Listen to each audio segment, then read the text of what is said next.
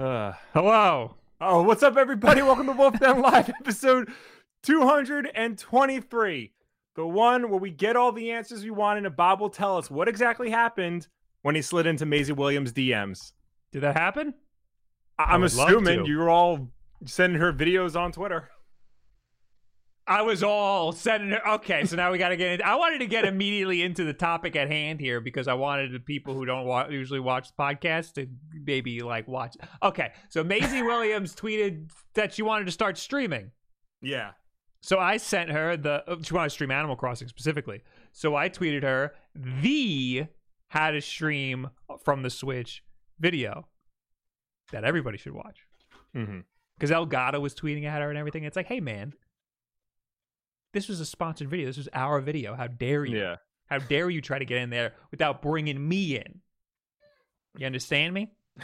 I don't know why the chat is spamming egg.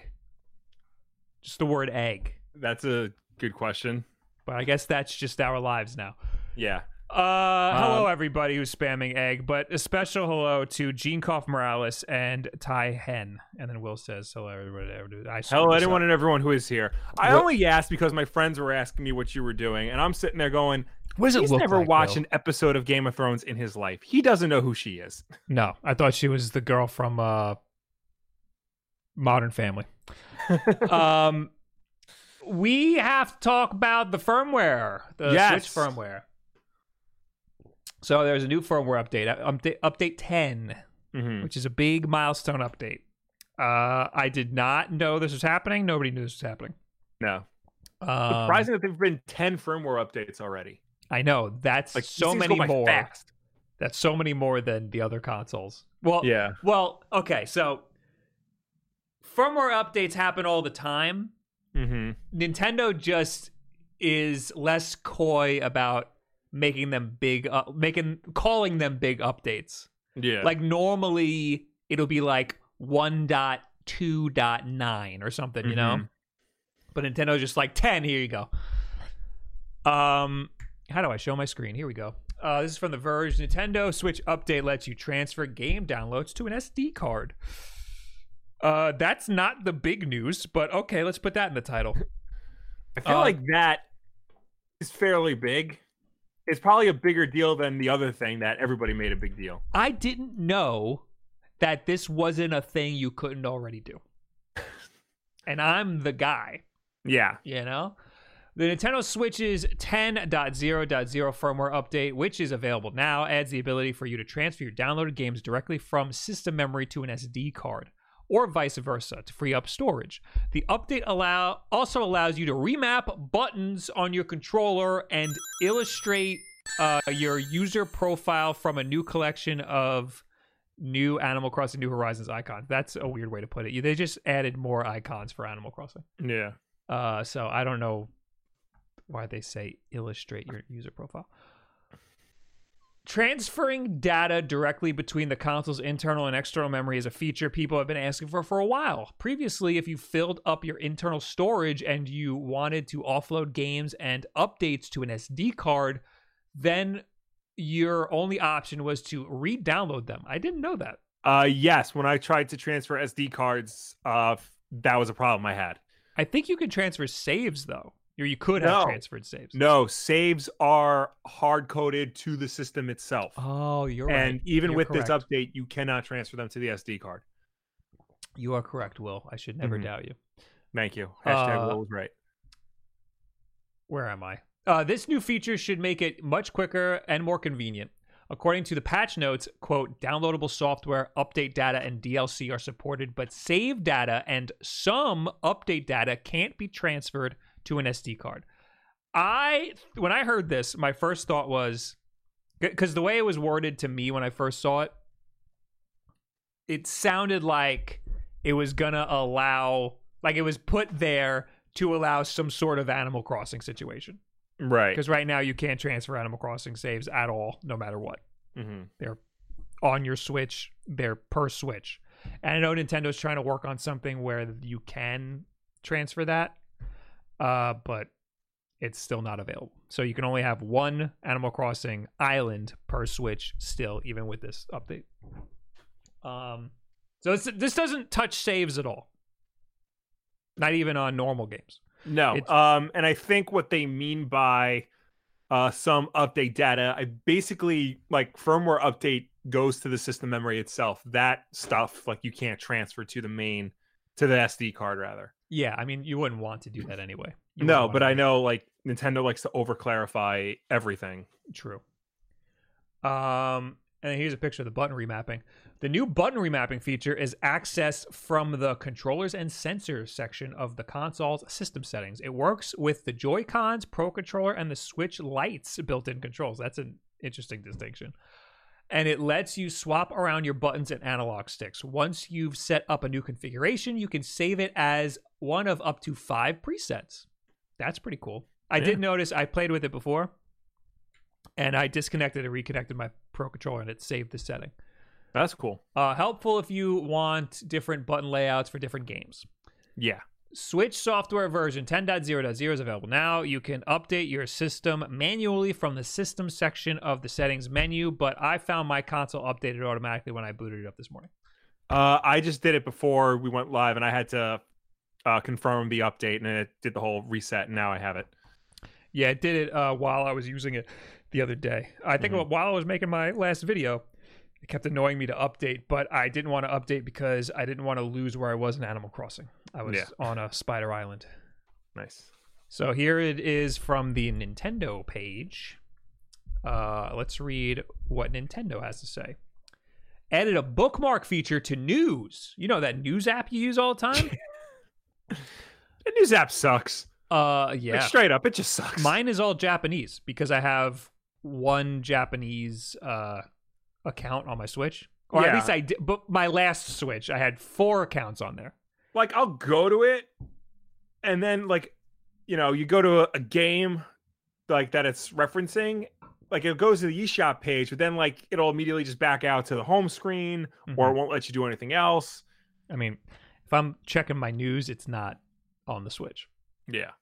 But it comes up on the lock screen, and my lock screen is usually in Japanese Yeah. Uh, because of that, for some whatever reason. This feature allows you to bookmark your favorite news items. Uh, a maximum of 300 news items can be bookmarked. An internet connection is required to view bookmarked news items. Mhm. Uh, news items that are no longer available cannot be viewed. Okay.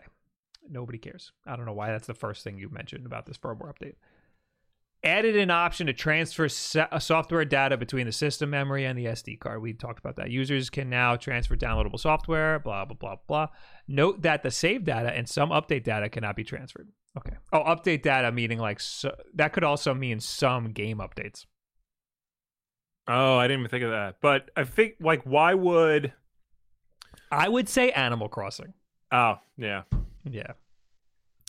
Uh, or maybe like I, I don't know how the Pokemon save data works, but I mean the Pokemon update data. But Animal Crossing, I would imagine that might be dumped onto the Switch itself. Yeah.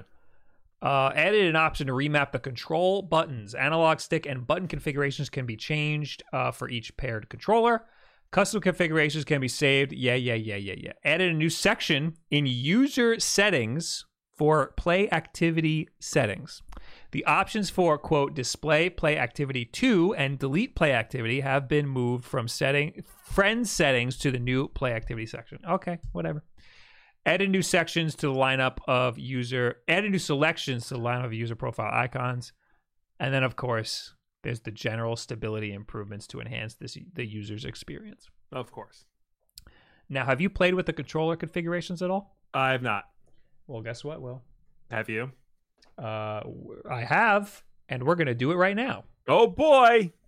Uh, let me just turn my switch on real quick, and also see if the chat's still spamming egg. They are. Okay, cool. I'm glad you guys are here. Uh, there's there will be a reward for anyone who explains what egg is. You will, you or will why get you people are doing that? For you, I- you will get to- um you will get a no prize made famous by Stan Lee in the 60s. You know I feel like I. Oh, I did not mean to play that. I feel like I have to show it on screen. Oh, wait. It's going nuts here in my live view, Okay. but in here, I think it's like timed out. Everyone's being. T- I I don't know. I think they stopped. I think I think my other screen is just having a hard time catching up. Okay. But anyway, uh this the game audio might blast your eardrums for a second, and I'm very sorry. Uh how do I lower that? Boop. I'm gonna f- next time I stream on Twitch, guys, I'm gonna forget that I did that. So remind me that I did that. Uh we can raise it a little bit, get a little bit of game audio in here. All right, so uh I guess I should show actually uh, this first. Uh, okay. So this is what it looks like. You go to controllers and sensors. Mm-hmm. Uh, change button mapping. So I don't. What do you, Will? What's a good implication for this that you think? There's a lot of options. Uh, trying to think. So the, the one that comes to mind is Smash Brothers, but that you can do in game. not they don't have a lot of options in, in Right. Smash Brothers. And we'll Right. talk about that. The one that comes to mind for me is certain Mario games. You can Mhm. make the A and B button, you know, you Yeah. can flip them around and put them wherever you want, uh, which is useful for uh, the Switch Online games. Uh huh. Um, Oh, um, if you want to use the 8BitDo M30 with any like classic Genesis games, this would be a good option for it. unfortunately, it wouldn't work because Really? uh, this only works for official Nintendo controllers. It only works for the Ah. Joy-Con, the Pro controller, or the Switch Lite. Oh, cheeky bastards. cheeky bastards so um so so smash brothers is Yes. i- is what i was thinking of I, I i saw somebody put on twitter somebody put on twitter um an idea so so i use default There was an idea. I use default controls for Smash Brothers, and a lot of people make fun of me, Okay. especially for Captain Falcon. A lot of people use tilt stick. So, Will, do you know what the right stick does in Smash Brothers by default? Isn't it uh, Smash Attack? It's smash attack. Yeah. So it's like hitting a direction and then A. Yeah, yeah, yeah. It was like that on Melee. Correct. Yes, Yeah. it's the exact same thing. Yeah, I'm and in Melee. Melee, I don't think you could change it. I think it was No. just stuck like that. Um, so a lot of people who play Melee and moved on to Smash Ultimate still leave it at default. Um, so what a lot of people use is called tilt stick. So you know Right. how if you m- move your control stick in a certain direction and press, uh, you know, I could just show you. If you move it in a certain direction and press like attack or even smash, it'll do a different move, right? Uh, if you move it in a certain direction and press attack, it will, but it'll either smash attack or it'll do a tilt. Okay. If you hold it, if you hold the direction and then press A, it'll do a tilt. If you if you hit the direction and A at the same time, it'll do uh it'll do a, a smash attack. Okay. So I'm gonna put. So I I'm gonna put tilt stick on. I don't use tilt stick. I use I use smash stick. I just go like this and it does a smash attack. Right. Um, now I have tilt stick on, and um, I'm using tilt stick. What I saw online somebody do was they they went into the controller op the new controller options. Uh, button change button mapping, and you can make the middle click of the right stick a button. Oh, that's clever. Yeah. So what this person did was they made it B stick. You could also do A stick. Okay. If you do A stick, now your right stick is a tilt stick, but also a smash stick. It doesn't work as good as I would hope. Okay. It's a good. It's good in theory, but uh, so right now it's it's a tilt stick. But if I press it in, it's gonna it's gonna pretend like I'm pressing A. So if I, you have to nail the timing, which is the worst part Mm-hmm. if I you have to click in just before the stick hits the end of the stick box. Oh, jeez. Yeah, I'm, I'm not getting it at all. You know what? It's actually easier to show if I do B stick. The person I saw who did it on Twitter uh, was nailing it, and to me, th- there was a big talk about how is this going to be tournament viable? Is this going to change how people play Smash Brothers? And I think the answer is no. I think it's way it it I think it overcomplicates things. To my understanding, like in tournaments, people are allowed to play Smash pretty much however they want using whatever controller they want. Uh, right now, it's kind of the Wild West with Yeah. using controllers. Um, like people make custom controllers, the, the famous like the Smash box. It's like this big and it's Well- basically a keyboard. I don't think it's control. I don't think it's legal in a lot of tournaments, but people use it. People use People it in use it. Yeah, people do use it in tournaments. Yeah. So, so if I click in the middle stick right now, it's set to B stick. This is what the person on Twitter did. He made it B stick. So if I flick, it's a tilt. But if I click in, it's B. And if I, so if I, when I go up, you see how I do that attack. Yeah. But if I click in and I get it right, I'll do an up B. okay. So B stick actually feels like it works better than Smash stick. An- another thing that I saw was you can go back to here. Nope, nope, nope. Go back. No, I hate this. I hate this. I gotta resync my controller now. See, but it's it saved my button mapping. hmm You can. This is this got a lot of people really excited. You go to control stick settings and you can make the right stick act like the left stick. So let me show you guys on screen here.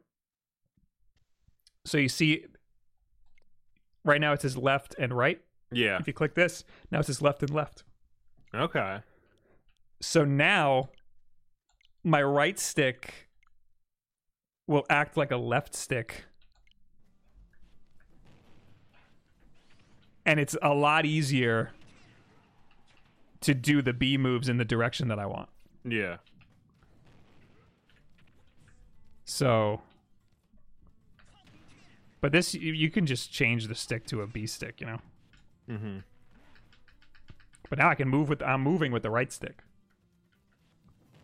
And I can so I can play the whole game with one hand basically. That's cool. Yeah, I could recover and everything. This is awesome. and I get can I oh, you know what? I could probably yeah, I can map one of the shoulder buttons probably to to A Yeah. so I can still keep doing what I'm doing, you know. That's pretty cool. It's very unlike Nintendo to uh have settings like this to allow you to be able Yeah. to change this, This much. is like this is like pro level stuff, like remapping buttons. this is something I'd imagine on a PlayStation. Never I, I know for a fact PlayStation 4 has it. This was back.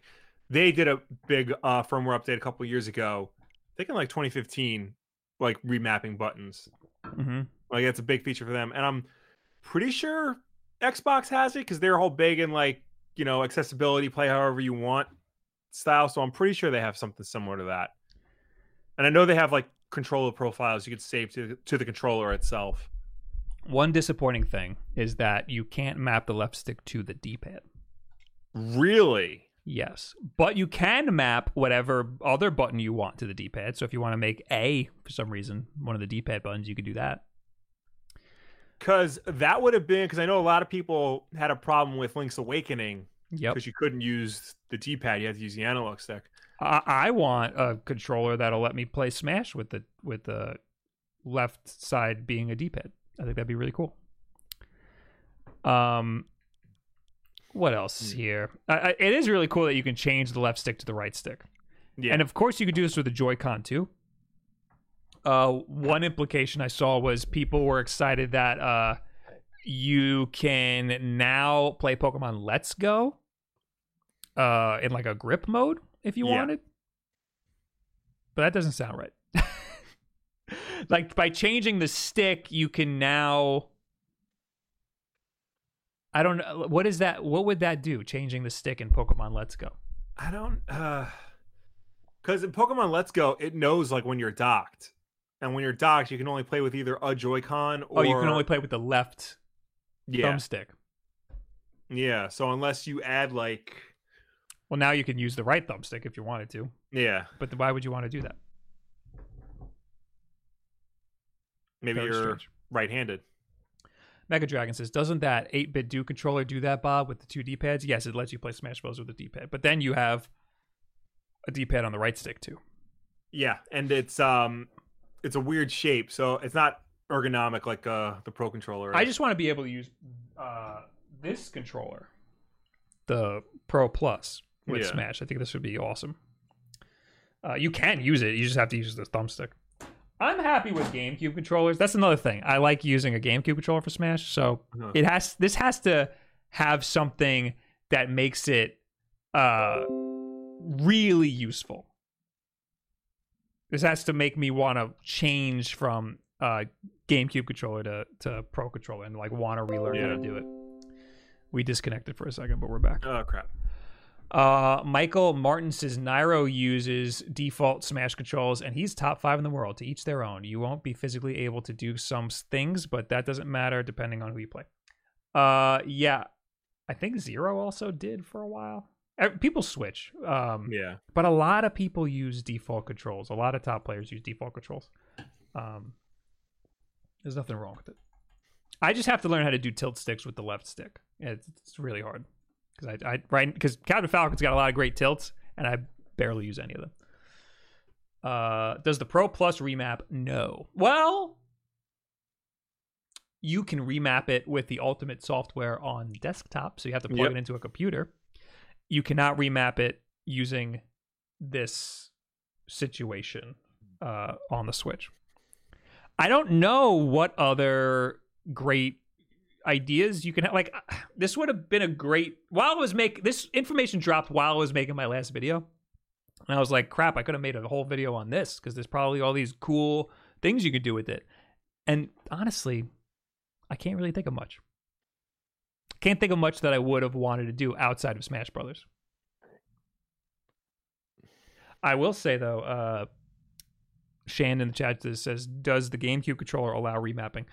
No, but uh, the PDP Fight Pad has stick clicks, but this wouldn't uh, this wouldn't let you uh, remap it Yeah. because it's not an official Nintendo controller.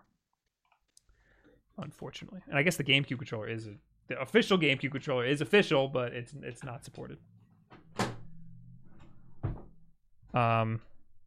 So yeah, again, I can't.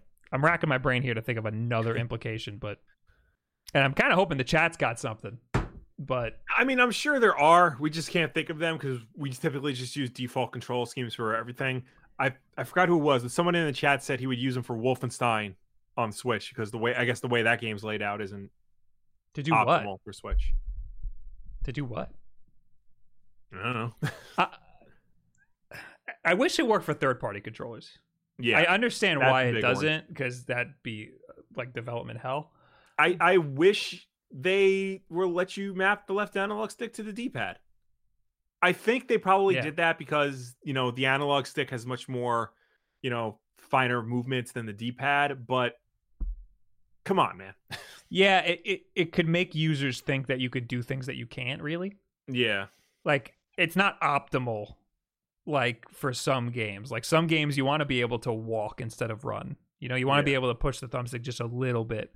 And if you have a D-pad, you're just you're full sprint, you know, if you if you mash Yeah. that right side. So I understand. Uh, but it's still I want the options. yeah, I want the options to be able to play it in a garbage way if I if that's how I want to play it. Uh, I'm thinking about when I plug in like an N64 controller, that button mapping is all messed up. There's Mhm. like no good way. Ooh, all right. Here's here. You want to get into some? Want to put your tinfoil hat on real quick, Will? Uh, Okay. what if we're getting N64 games and they did this because the button mapping would be all messed up for N64 Mm. games, so you can now remap your That- own whatever. that would make the most sense. You heard There it here first, go. guys. That N64 would make a lot of classic sense. games coming this this. But September. wait, because a lot of times when they put N64 games on like the Wii or the Wii U through Virtual Console, Mhm. they map the C buttons to the right analog stick. right? But if you wanted to, so if the C buttons are now the right analog stick, but you wanted to map those to the face buttons, you can't. No, I'm I'm going I'm going to look. Will Because you know, it's if you can't map the deep the left analog stick to the D-pad and vice versa, I imagine you can't map the right analog stick to any of the face buttons. Um, correct. Yeah. Oh, ooh, Oh. wait, Wait. wait. You can map the D-pad buttons to the face buttons. Yeah. You can't map the right. You can't map the stick directions to any buttons. Correct. Yeah, that's what I'm getting at. Right. But you can map the D-pad buttons to the face buttons, Yeah. which is which is interesting. So yeah, no. uh, If we're talking about C stick or C, C buttons, which are usually buttons? mapped to the right analog stick. yeah, we're gonna have a problem. We're gonna Unless, that, that unless a that's a future update. Yeah, that's that's the. I mean, the N64 controller is such a weird looking freaking controller, especially by modern standards. So it's got two big buttons. It's got two big buttons. You got an A and B button, and then you got four other just other buttons over You got there. the camera buttons, the C buttons. yeah. Yeah. So that acts as kind of like a right stick, but it's not. In a lot of games, like in Mega Man Legends, those are buttons. Like one's a kick. Yeah. In Tony Hawk, that's what you use to do tricks. uh it's Star Fox, like you know, change the camera. Yeah. It does like a loop de bob, you know. In a lot of first person shooters, that was um movement. yes. That was forward, back, and strafe, and you look with the the analog stick. Well, okay, so GoldenEye, we look back at and we're like, that was the pinnacle of controls of the era. But Yeah. now, when you look at the control scheme, it's like just a little weird, and it's weird enough where it'll break your brain if you try to play it. But I mean, it does have uh modern style control schemes. It's Yeah. just, it's just you have to use two controllers. well, with GoldenEye, because the the thing is, like Rainbow Six used C buttons for movement and look with the the analog stick. Right. every single game you've ever played, you move with your left hand and you do your actions with your right. But Rainbow Six and other FPSs on N64 like Turok and whatnot, they flipped it. You move with your right and you do actions with your left. That was a big thing at the time. So the the one control scheme that I'm thinking of for GoldenEye that worked like a modern control scheme, Yeah. you have to plug in two N64 controllers. Mm-hmm. and the left player one will uh, control looking, and the right one will control movement, just like what you say with Rainbow Six. Yes. I think there is another one though that flips it. No, you have to move the. You have to take the controllers and flip them in your hands, and then it works. That's even worse. Yeah, so you have to have the player two in your left hand and the player one on the right. But it Uh. works like modern controls if you do it that way. yeah. Um, but tr- the the default GoldenEye controls, one of the axis is flipped on both sticks. I forgot what it is, but like, you know how on a monitor control you go forward, back, and then you strafe. Yeah, on Yeah. the left stick. Yeah, it's forward, back, and rotate Yeah. on the left stick. Yeah, so Yeah. that that's something that I mean, if you only had one stick, that probably was the best course of action. Yeah, but like us, when we would play like multiplayer and stuff, we would use the C stick yeah, well, to- because you know, to strafe and whatnot. And and a lot of times when you unlock that part of your brain in order to use the C stick, like you can look around the room and see who's using this the C the, the C buttons on GoldenEye, and you Yeah. can tell who's gonna get absolutely stomped out in GoldenEye. yeah, Um, because strafing was faster. yeah. So we um, maybe N64 games, but maybe not. I mean, it also could be for for uh, GameCube, but then but then we should be able to plug in our GameCube controllers and Yeah. remap that. That's But- when because like if they're coming out with, you know, uh, was it Sunshine? I'd imagine they'd let you use a game controller on that. But then maybe they assume that it's already perfect. Maybe. I don't know. Or maybe they just wanted to give us the option of remap buttons. Yeah. Maybe there is no tinfoil hat theory. Maybe they just were being generous. I think it's you know the more options the better. Yeah. Um, I'm happy that it's here. Uh, again, I don't think there's there's not really anything super cool we can do that I can think of. Right. The, Sm- the the Smash Brothers thing. I- I mean, that dude that I saw on Twitter got it working perfectly, but it's not viable enough to yeah. for me to switch from a GameCube to a Pro controller, and it's not viable enough to like learn a whole new way of playing. And plus, you kind of lose the stick that you have already. Um. Well, I guess not. Don't listen to me. Just don't listen to me. Uh. So that's cool. Give it a shot. Check it out if you have a Pro controller or even just the Joy-Con you can do it with. Uh, and let me know on Twitter if you have any cool ideas of how you could uh use it. Yeah, but make sure they're cool. Make sure they're cool and not stupid. Check with your parents first. Go ahead. Yeah. Is This this, is a dumb cool. idea? I do think it. I mean, it is great that you can change the controls for Mario in case you got a bad, you know, switch online or control scheme or something. Yeah. But that's that. Um. Anyway, we got a lot of super chats while we were talking Yeah. about the update. Let me get out of my switch mode here. Uh, we got Hytham G with five bucks. Do you think the PS5 controller looks like an Xbox controller? And do you guys think the PS5 controller ripped off the Xbox controller? What are your take? I think that it does from the side, or you know that one shot that they had. hmm We talked about this last week. Yeah. Um, it looks like uh Xbox controller. It looks like it would feel like an Xbox controller. Um, I don't think the front looks like an Xbox controller, but I, I I think the shape and the size of it and how it would feel in the hands is probably very similar to an Xbox controller. Do I, I- think they ripped them off? No, I think No, no. I think, I mean, it's bigger and a bit more angled, like an Xbox controller. Um, but to say that they ripped them off means that they consciously looked at Xbox and said, "Do everything they're doing," and I don't think that's the case. Controllers by this point have gotten so like ubiquitous, it's standardized basically. So everybody knows what controllers look like. Everybody knows what they should feel like, and you know, it just it happens to hit this point where like the Xbox controller hit the nail on the head in a lot of places. So even Nintendo with the Switch Pro controller kind of looks like an Xbox controller. Yeah, So- controllers have just gotten meatier, and uh, yeah, Yeah. there, there's a standardization across the board.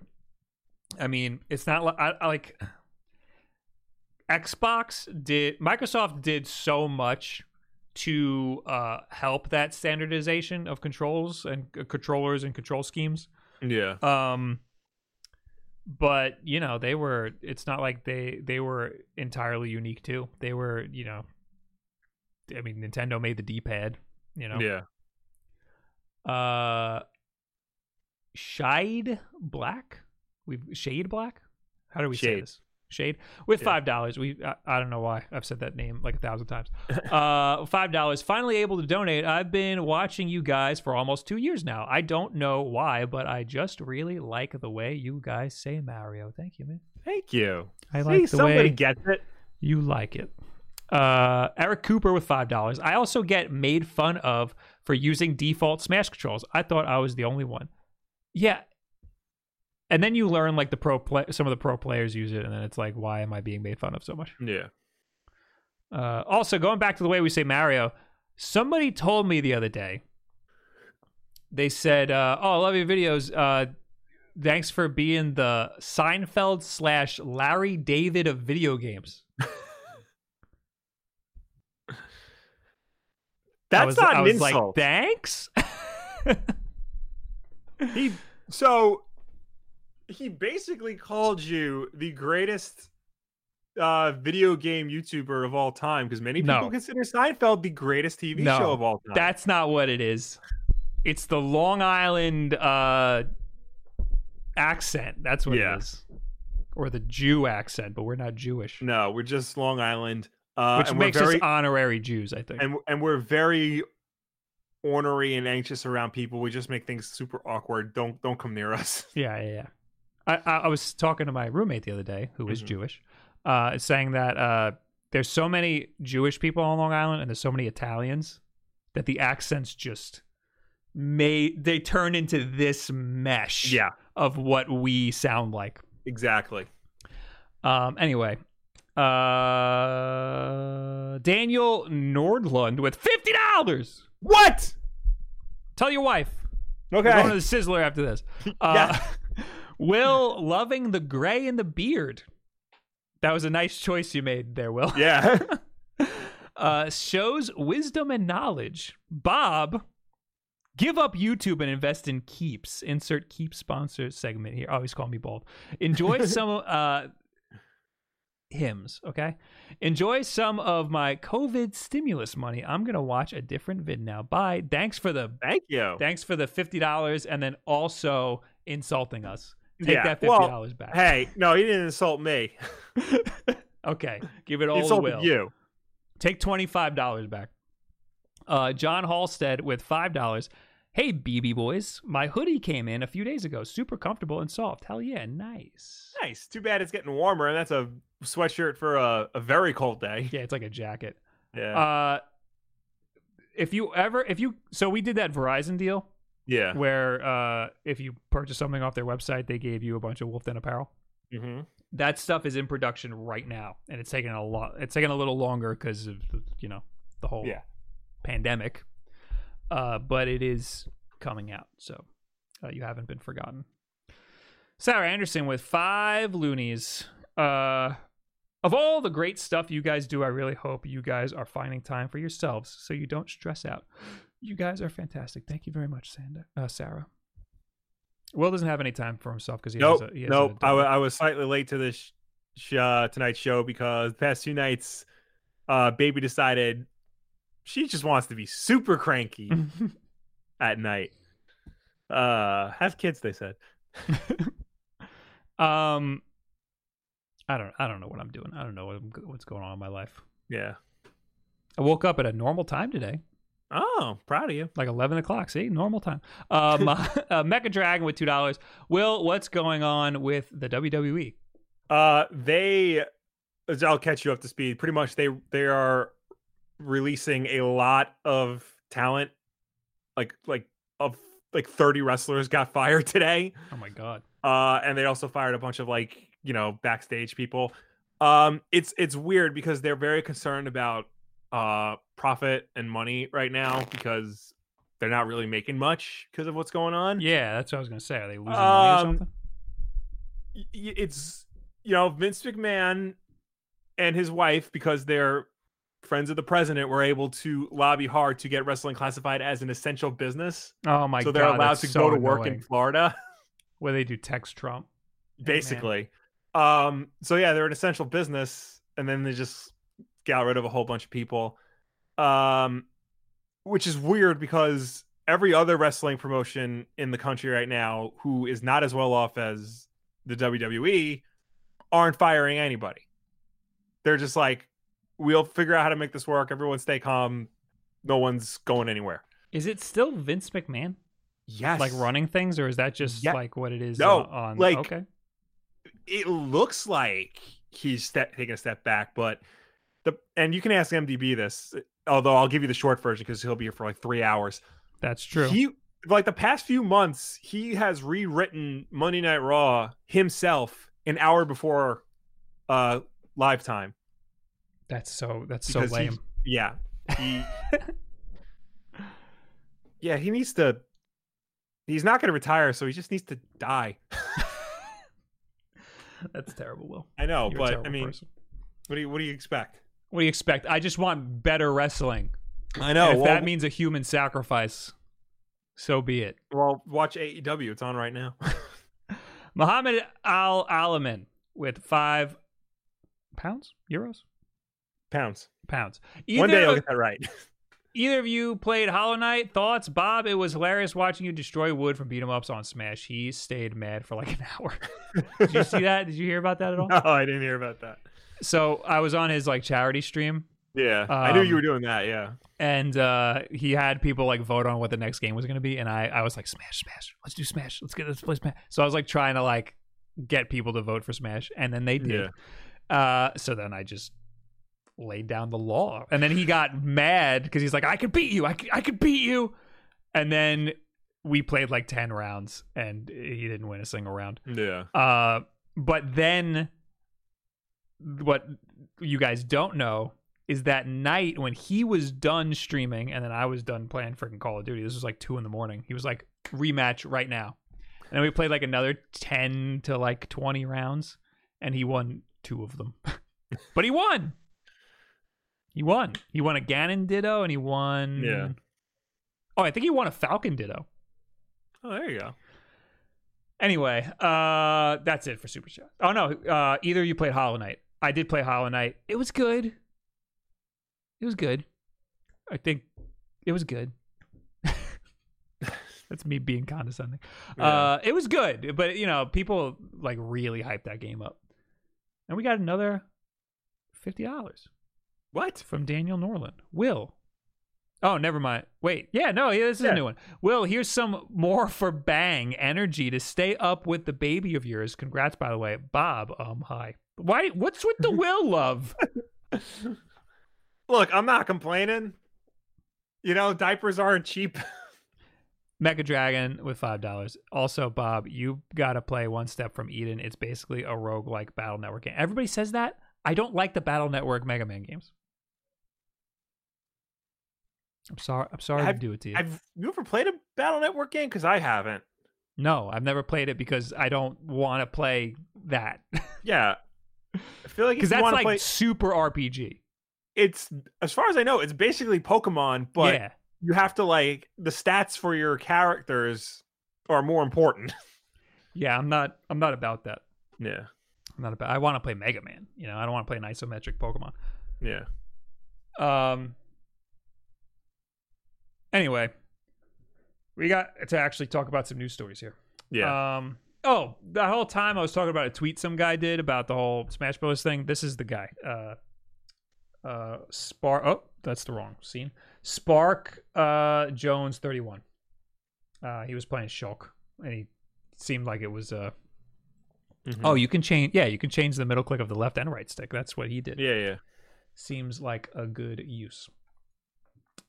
Um.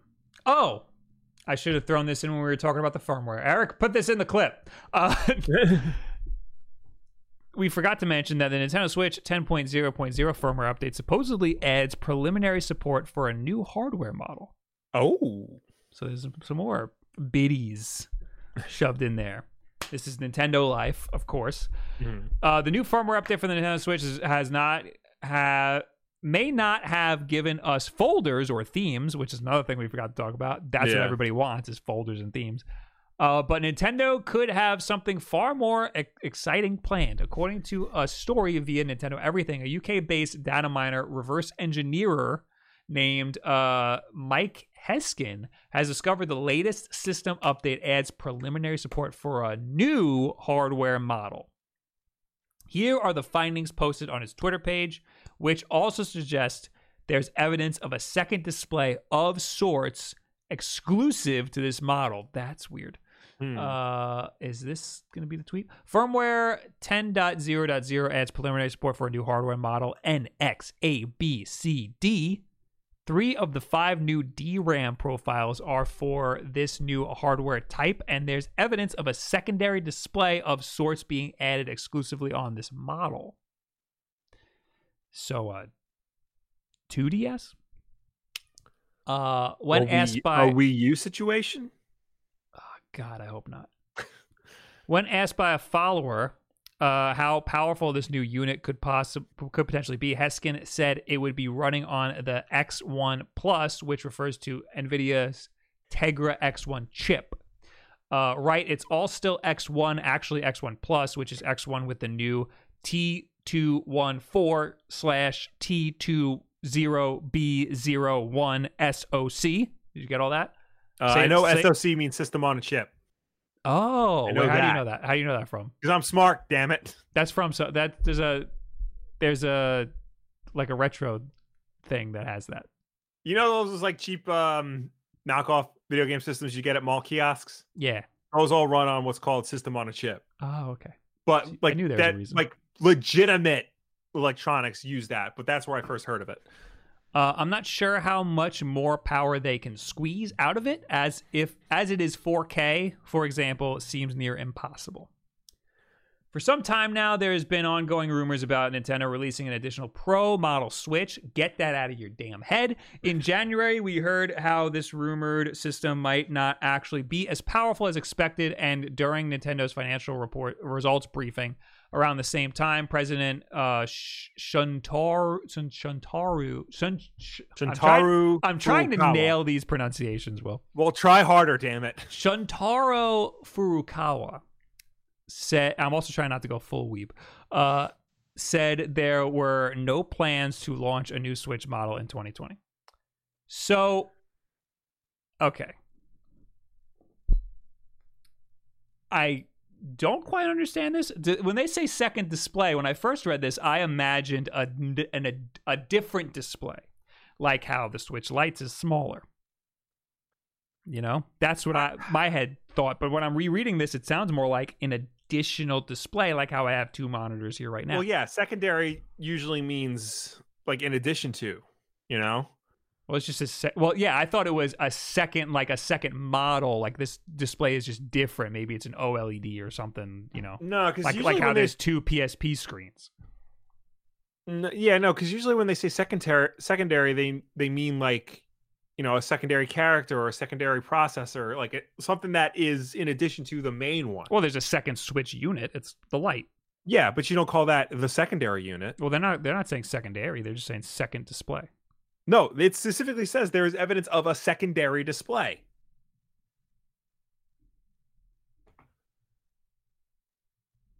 Did I just blow up your mind? No, I still say second display. Where do you Where see are- secondary display? In the in the tweet. Oh, in the tweet. In the tweet, it says it right there. Yeah. But at the top, it says adds preliminary support for a new hardware model. yeah, a new hardware picture model, of of the new Switch. a new hardware model that could support output to a secondary display. Correct. And now my brain is thinking of like a 2DS situation. It, I mean, it could be a 2DS. I- I- Like honestly, it could be like a Wii U situation where the dock is powerful enough to like beam extra video data to the TV while you have your Switch in your hands. Yeah, I I think that this is gonna be a weird Nintendo thing that we can't forecast. You know. Yeah, I think so. And I so I've been beating the drum that there is no Switch Pro. We're not Right. going to get 4K Switch. It's not going to be any better than 1080p. You know, that's just not going to happen. And I'm Mhm. still beating that drum. But I do think Nintendo has some weird hardware situation in their back park in their back pocket for this year. Unfortunately, because of the virus, it might be early next year. Yeah, Uh, but I think that there is a new hardware situation that they're being very quiet about because there's no where are the games? There's got to be a reason why they haven't said anything about the the end of the year. Well, Nintendo usually plays things close to the chest until they're ready to like to show off the game, you know? Right. Like they don't they didn't announce Mario Odyssey until like, you know, a few months before it was going to get released anyway. Uh, So uh, I, think I think well- that just because they're being silent doesn't mean they don't have games for this year. I just, you know, think they're not ready to show it off because we saw what happened like Metroid Prime 4 they announced too early and now there's an extra delay on it.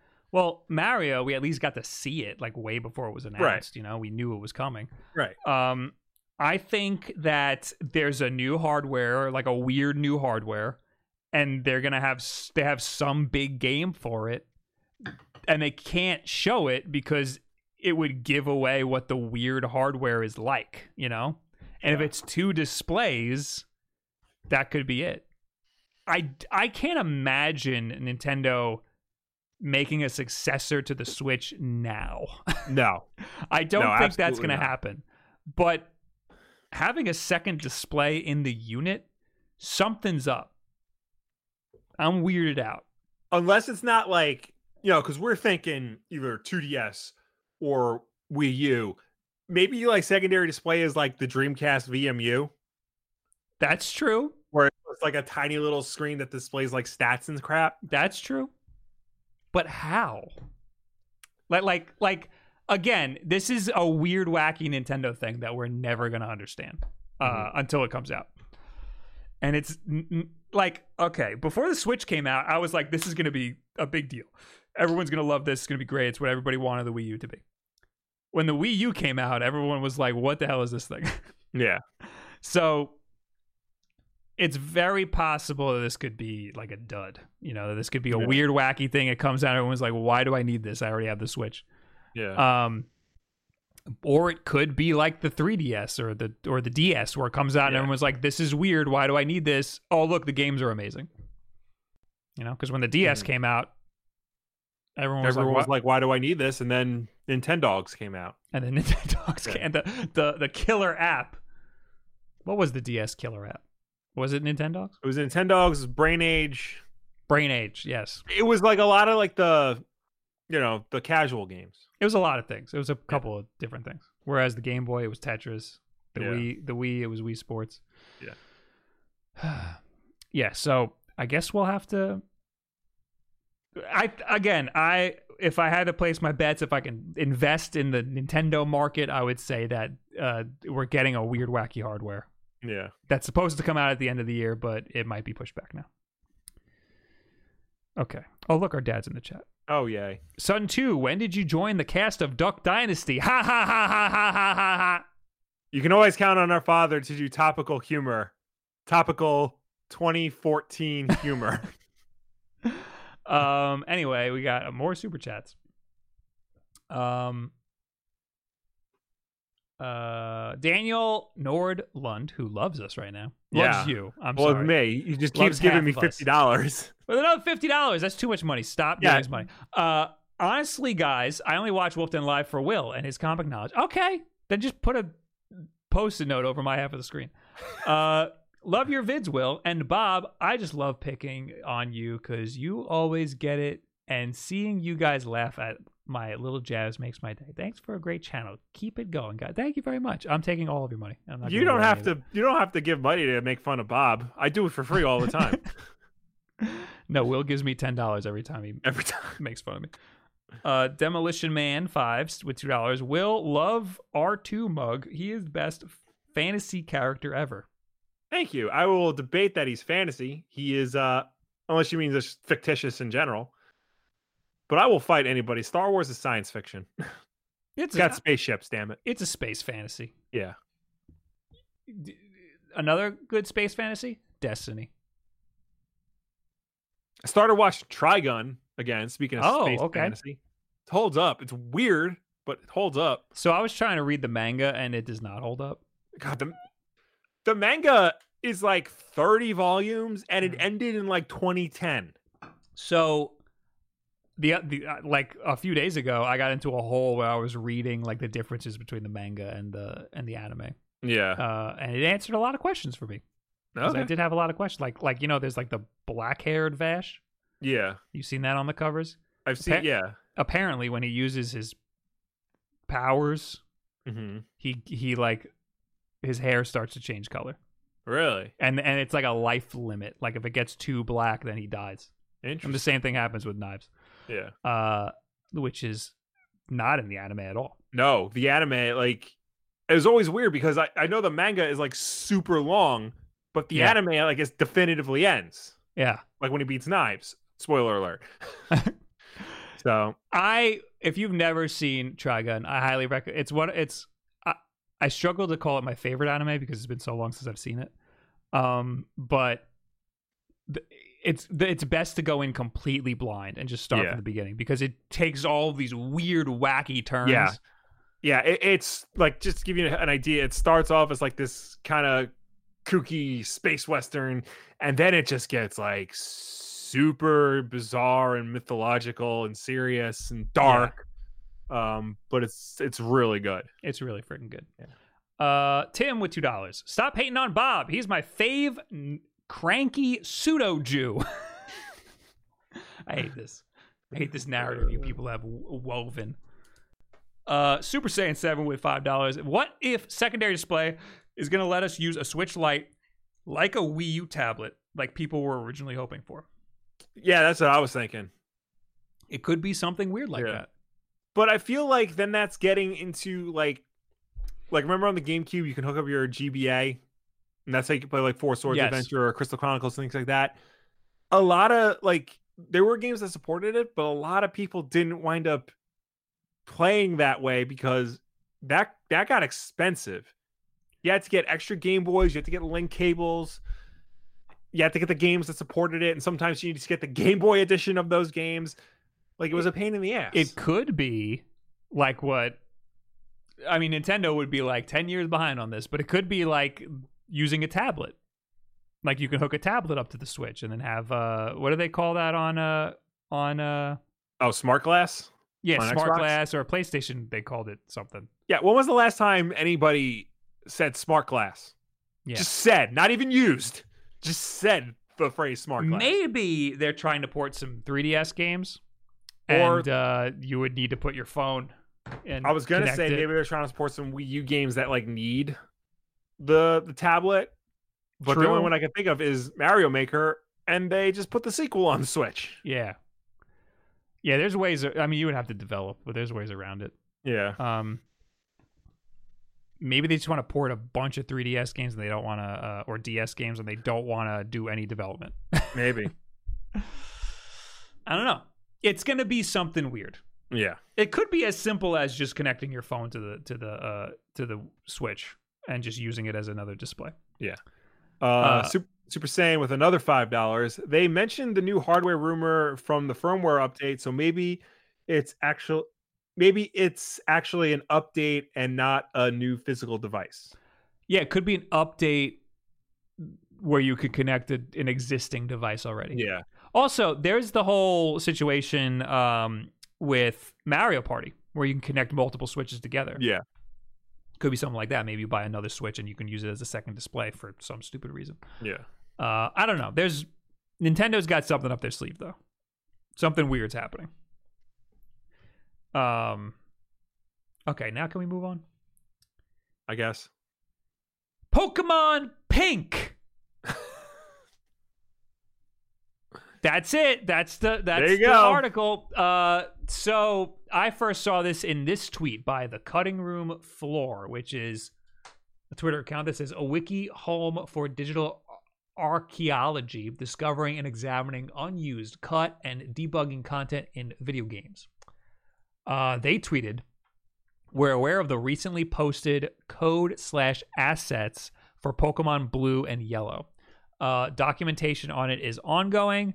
We're having some internal discussions on how to handle it given the situation. Apparently, they don't like uh, just posting like data mine stuff that they find because like Right. somebody could get in trouble and there's copyright issues and whatever. But you know who doesn't care? This guy. Uh, what's what's his name? Doctor Lava. Uh, according a to name like that. According to Nintendo Life, Pokemon Yellow data mine unearths potential scrapped Pokemon Pink version. A new data mining effort has potentially revealed the existence of a scrapped counterpart to 1998's Pokemon Yellow for the Game Boy, with evidence suggesting a Pokemon Pink version was at one time in development. Source code from both Pokemon Blue and Pokemon Yellow has supposedly leaked online over the past couple of days. Dr. Lava, known for being a reliable source of scrapped video game content and Pokemon development information, says the source code is almost certainly legit, going on to note that Pokemon Pink would have likely started either Clefairy or Jigglypuff as its box art star. I'm going to stop right there. The header of this has Clefairy in the picture. Yeah. It's definitely Jigglypuff. Yeah, 100%. There's no I way mean- it's Clefairy. Clefairy was like the bootleg Jigglypuff in an official Pokemon game. Let's be real here. Well, yellow is a thing because of the anime, right? Because everybody loved Pikachu from the anime, so they're like, let's freaking More or put less, Pikachu in the forefront. And Jigglypuff was also a big deal in the anime. Yeah. I don't remember Clefairy, Clefairy being a big deal in the anime. I remember Jigglypuff freaking drawing on people's faces. Yeah. Anyway, uh, interestingly, the header of po- of the Pokemon Yellow source code reportedly refers to the game as Pocket Monsters Pink and Yellow. So there were going to be two. Right. Just like there are in every generation. Uh, uh, well, I mean, uh, there's there's those there's like Crystal. Yeah. Well, I mean, I think Yellow was, you know, Yellow was obviously the original third Pokemon game. Yeah, They yeah, probably yeah. weren't planning on doing that until they put out Yellow, and then when they did gold and silver, they're like, let's do crystal. Yeah, maybe they were. uh Yeah, nothing. Th- nothing was established yet. Yeah, So maybe they were like, we have to always do two. yeah, Uh, And then- interest. yeah. Go ahead. it- he uh I read that already, didn't I? Interestingly, the header of the Pokemon is Yeah. Pokemon is pink, Pokemon Monsters Pink. with additional pink referencing being found elsewhere too. A roundup of current finds on Reset Era shows the following image, and that's the that's the tag. One yellow package, zero pink package. I don't want to ever read that again. Elsewhere, the Pokemon Yellow source code includes several audio files taken from the Japanese Pokemon anime, suggesting that Pokemon other than Pikachu were originally intended to receive their anime voices in place of the digital cries found in game. These cries suffer from a very low audio quality, however.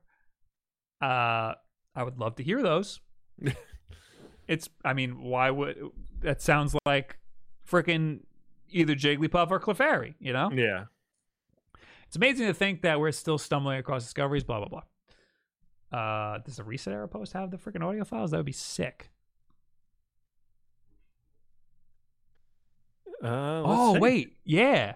It do- oh, This might blow out your eardrums, though. I'm very sorry if it does. all right.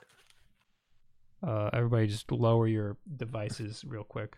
Should I show this? Do I have any damning images here? any porn on here? No, okay. Uh, just play. Uh, Groove music? I hate Windows. Play a media player. Oh, I'm so sorry. That was horrifying.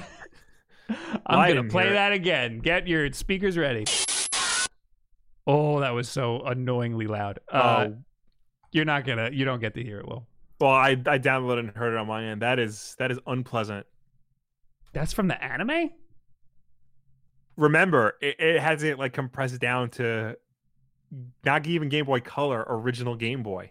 I like this guy's uh, response because the file's name is Deguda, and this guy's response is just all jargony and messed up. I am very sorry, everybody. Well, you might have to mark that and lower it for podcast listeners. All right. Uh, sounds like Jigglypuff. Everyone's saying that's Jigglypuff. Jigglypuff has a beautiful singing voice. It can't possibly be Jigglypuff. I don't know. Hey man, I warned you. I I gave you full warning that I was going to blow your eardrums out. Um. Well, so that's that. we we we would have gotten a Pokemon Pink version, and then Jigglypuff would have been just as popular as Pikachu Yep. but it didn't happen. Nintendo shuts it down once again. Yeah. Screw you, Jigglypuff. Screw you. Uh, hey, the ESRB introduced a new label to in- indicate that games have loot boxes. Oh yeah, I, I saw that and I'm like, oh, I should put this in the keep. And guess what? I did not do. I did. I heard that. Uh, I I think it was Inside Gaming made a video on this, and they said cowardly ESRB. It puts a label, you know, for to distinguish loot boxes. Why are they cowardly for this? Is it for this or is it for other things? because they're you know kowtowing down to the politicians, man, trying to keep gaming down. You know, gaming is supposed to be free and screw This the is a good politicians. thing. This the is a good thing. ESRB was created to protect gaming from politicians. Mm. I That's think its whole purpose. if you're an if you're a parent trying to buy a game for a kid, you want that to be one of the things, you know, that Right. told to you. Yeah. Like, is there is my kid gonna run up my credit card if I buy this game? Exactly. Well, anyway, uh, this is according to The Verge. Yeah. The Entertainment Software Rating Board, ESRB, which is the organization that rates the content of video games, announced a new label today to indicate that a game will offer in game purchases of loot boxes or similar types of items that provide that provide a player with randomized rewards. I'm already stroking out. Quote, this new interactive element, in game purchases, includes random items uh, will be assigned to any game that contains in game offers to purchase digital goods or premiums with real world currency or with virtual coins or other forms of in game currency that can be purchased with real world currency. Oh, so no matter what, it has to be purchased with real world currency. Yeah. Uh, but it says includes random items. Yeah. Okay. Right. Like if you buy a loot box that has random items in it. Right. Okay. That's what Yeah. they're saying. Yeah, because you know that was the whole original controversy because that was you know could be construed as gambling. Right. Uh, for which the player doesn't know prior to purchase the specific digital goods or premiums they will be receiving. So it's specifically Right. loot boxes, loot boxes, item packs, mystery rewards. Yeah. Oh, okay. Wait. So, so they already have the in-game purchases. Uh, Yeah, it- label. it says in like there already is something that says con- it contains in-game purchases, but it doesn't specify whether that's you know downloadable content like extra levels, whether that's loot boxes, whether Correct. that's you know weapon packs or things like that. It's just a, a blanket statement. which is good because it tells you whether if you have like a young kid who might just mash through controls, Yeah, they might mash over to the buy now screen. Yeah. But this new distinction says in-game purchases includes random items, yeah which is their way of saying loot boxes. yes, Uh label applied to loot boxes, gacha games, item or card packs, prize wheels, treasure chests, and more, the organization said. The new label will sit below the game's content rating as seen in the photo above. The ESRB originally introduced the in game purchases label in February 2018. That late? But that label was broad enough that it could be applied to any game that offered any sort of buyable digital good, including non randomized items like subscriptions, season passes, or upgrades to disable ads, or like what we said, just straight up DLC, which Yeah. a, a lot of games have that. Like maybe it's a new level. yeah, Uh, loot boxes have come under heavy criticism for resembling gambling by hooking gamers and children into spending real money in the hope of acquiring sought after in game items. The ESRB said today, since creating the in game purchases label, quote, game consumers and enthusiasts, not necessarily parents, have reached out to us asking the ESRB to include additional information to identify games that include randomized purchases. This is just something that I think people like to know before they buy a game. oh yeah, Like it's not even that I need to be warned as a parent or as somebody who's buying a game for a child. It's just that like people want to know are there loot boxes in this game? Am I going to be coaxed into uh gambling today? Yeah, you and I think the, the problem was, you know, publishers were not making that clear, you know, ahead of time. Like EA did not put on boxes for Battlefront 2. you know, oh, contains loot boxes, contains, you know, random purchases. Mhm. You know, that was a surprise to everybody like when they played the game. So Yeah, yeah, and it wasn't in the previews of that game. exactly. It So was something a like this like forces them to be transparent and honest with their consumers, you know, saying like, yes, there is in-game purchases and yes, some of them are random. Yes. Uh, Microsoft, Nintendo, and Sony have committed to requiring publishers of their games on their platforms to disclose the odds of receiving items from loot boxes and are targeting sometime in 2020 for that policy to take effect. And many major game publishers have also committed to disclosing loot box odds by the end of 2020. Um, it's a little unfortunate that that's the world we live in now. That loot boxes are just like completely commonplace. But Mhm. I, luckily, publishers are getting the idea that single player games are still viable in Yes. 2020. Yeah. Um, here's something that's kind of related, but not really. You know that game Valorant that everybody's playing now? Valorant? Have you not heard Valorant at all? Have I? Will, you're a dad now. I am. don't I, I don't. What are video games? It's a piece. This is a PC game. Okay, is it like Fortnite? Because I've heard of Fortnite. No, it's made by Riot. It's set- Oh yeah, no, I do. I do know. I do know this game. it's a mix between Overwatch and Counter Strike. Yeah. It looks like both of those games had a baby. Um, it's in beta right now, Okay. so you can't play it unless you have a beta key. Right. However, streamers are streaming it. and Streamers s- streaming. Certain streamers uh, have a drop command, and you can, Mm-hmm. by watching their stream, randomly get a beta key to play the game. Interesting. I think that's stupid. Yeah. because oh, because I don't like the idea that betas are used as promotional devices. right. Like it's a beta because they want your feedback to make the game better. Yeah. But now they're like hang dangling this over your head, like, oh, if you watch this content, we'll give you a key. Beta has turned into demo. Yeah, it should be a demo. The the difference is because they call it a beta, that means they can take it away from you and they can excuse things like Oh, you know certain bugs that. and features that don't work. Yeah. I, I I would say they call it a beta, so it doesn't have to be finished or good. Well, yeah, that too. Um, like, but you I didn't think of that they could take it away. Right. What what what beta do you know that like is still, still around after the game launches? Uh, well, I know games that launch as betas or alphas, Right. and then just yeah. never end. They never end that process. Well, there's that. Well, something like you know, oh, get access to the Call of Duty beta. What you're getting is access to a Call of Duty demo. They're just calling it a beta because you know there's bugs and glitches in it, and you know at the end of the month you don't get it anymore. Right. Uh, OBS cut out again. You were talking about the Call of Duty beta. Yeah. Well, just just betas. And I use Call of Duty because that's like you know a typical example. There, But do demos go away after? Don't they? Ha- can't you have a period of a demo like the like the Resident Evil demo, for example? well, that came back. Oh, That came back.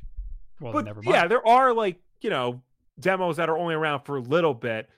But the thing of like a, a demo is supposed to be more indicative of what the final product will be. right. You know, you you slap the word beta on there, and that can excuse like like I said, bugs, glitches, and things that don't work, even when the game comes out and all those problems are still there.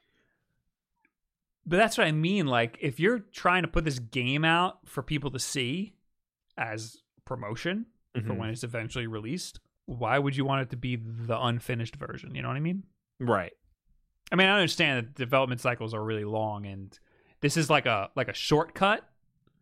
But I just don't like the whole dangling in front of people's faces on certain Yeah, I pieces like of content. You know? because betas are weird because a, a lot of them you have to sign up for.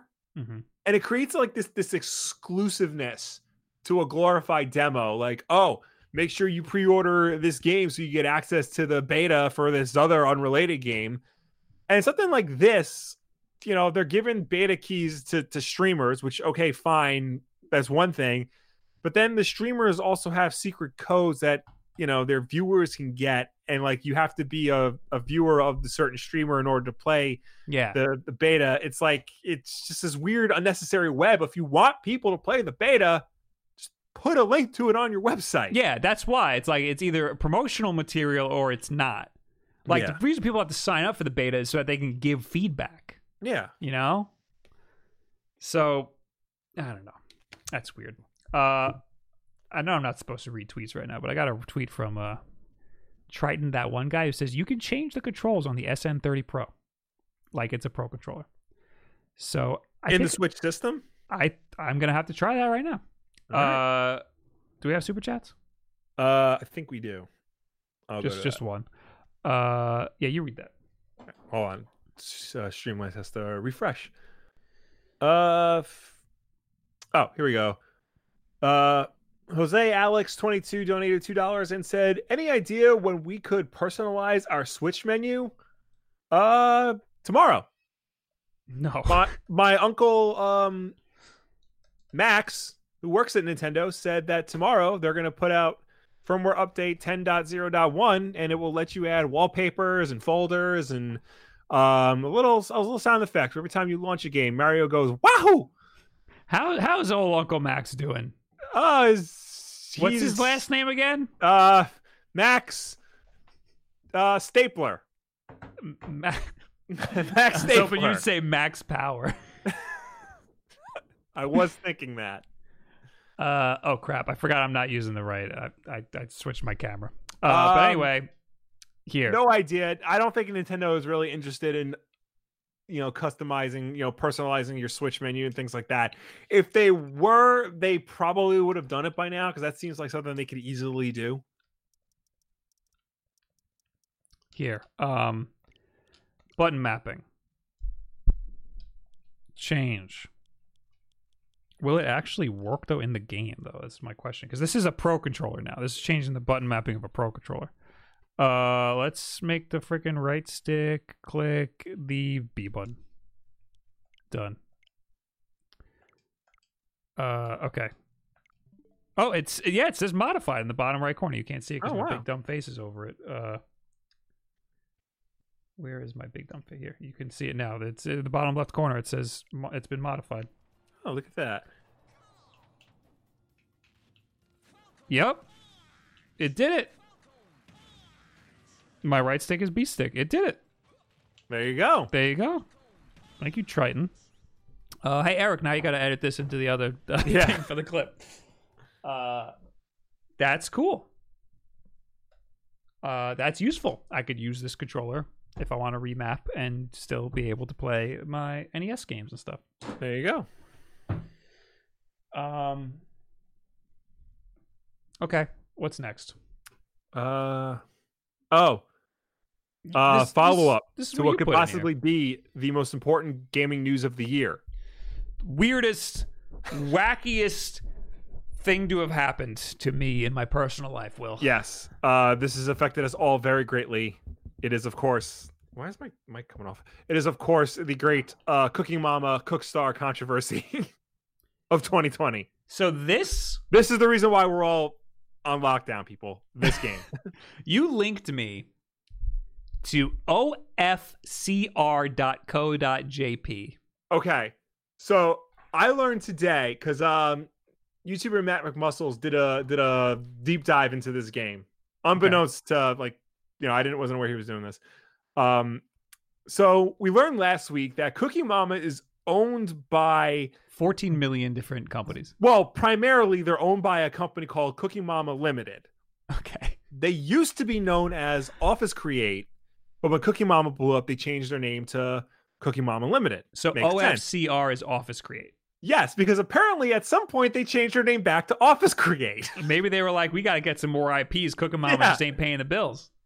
Um, so to catch you up to speed real quick, Cooking Mama Cookstar was supposed to be the new Cooking Mama game, launch on the Switch, whatnot. It was gonna get a physical release and a digital release, but then it got pulled from like all releases. But some physical versions got out, and some people were able to download the game onto the Switch. Um, so Wait, Office wait. Create, Wait, I'm on the Office Create website. yeah, and the top right here has a big exclamation because I'm looking. I'm like, do they have Cooking Mama Cookstar anywhere here? yeah. And the top, Cooking Mama Cookstar, warning, and then some Japanese that I that I can't read. yeah. So Cooking Mama Cookstar, uh, there's Oh, oh, I'm sorry to interrupt you again. Important notice: re Cooking Mama Cookstar, and then you click it, and then it takes you to what you linked me to. All right. Yes. Okay. So this is from Office Create, aka Cooking Mama Limited, the owners of the Cooking Mama license. We would like to thank our fans and customers for their support over the years for the Cooking Mama franchise. As many of you know, Planet Entertainment uh, LLC, headquartered in Connecticut, USA, and then Planet is in quotes, I think because that's the shortened version they're going to use for the rest of the article, uh, recently released Cooking Mama Cookstar for sale in the US, Europe, and Australia. This was an unauthorized release in breach of Planet's contract with Office Create. In August of 2018, uh, Office Create licensed Planet to develop the Cooking Mama Cookstar game for the Nintendo Switch. Unfortunately, the quality of the game of the quality of the game builds failed to meet the standards that our customers expect and deserve. Office Create rejected a wide range of deficiencies affecting the overall feel, quality, and content of the game. Yet, despite being contractually obligated to correct the identified deficiencies and resubmit the corrected game for Office Create's approval, Planet proceeded to release Cooking Mama Cookstar without addressing all of the rejections and without Office Create's approval. This is like they're like going hard at uh Planet Entertainment. Yeah. We have also learned that Planet and or its European distributor has been promoting an upcoming European release of a PS4 version of Cooking Mama Cookstar. Office Create has not licensed Planet or any entity to create any Cooking Mama games for the PS4. What? Office Create itself has not been involved in the development of any PS4 Cooking Mama game.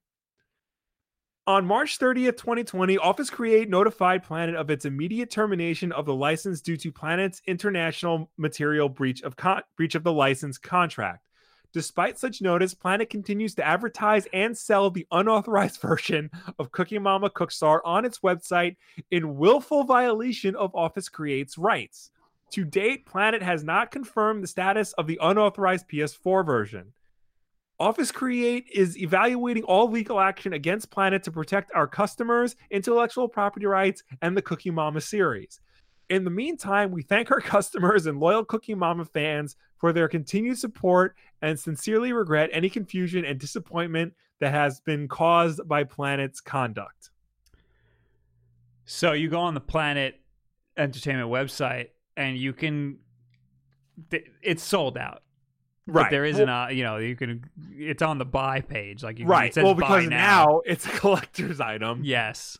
I would Um, love to get my hands on this game. So, and if you remember last week, we found out that there were two Twitter pages for Cooking Mama one for the general Cooking Mama franchise, and one specifically for Cookstar.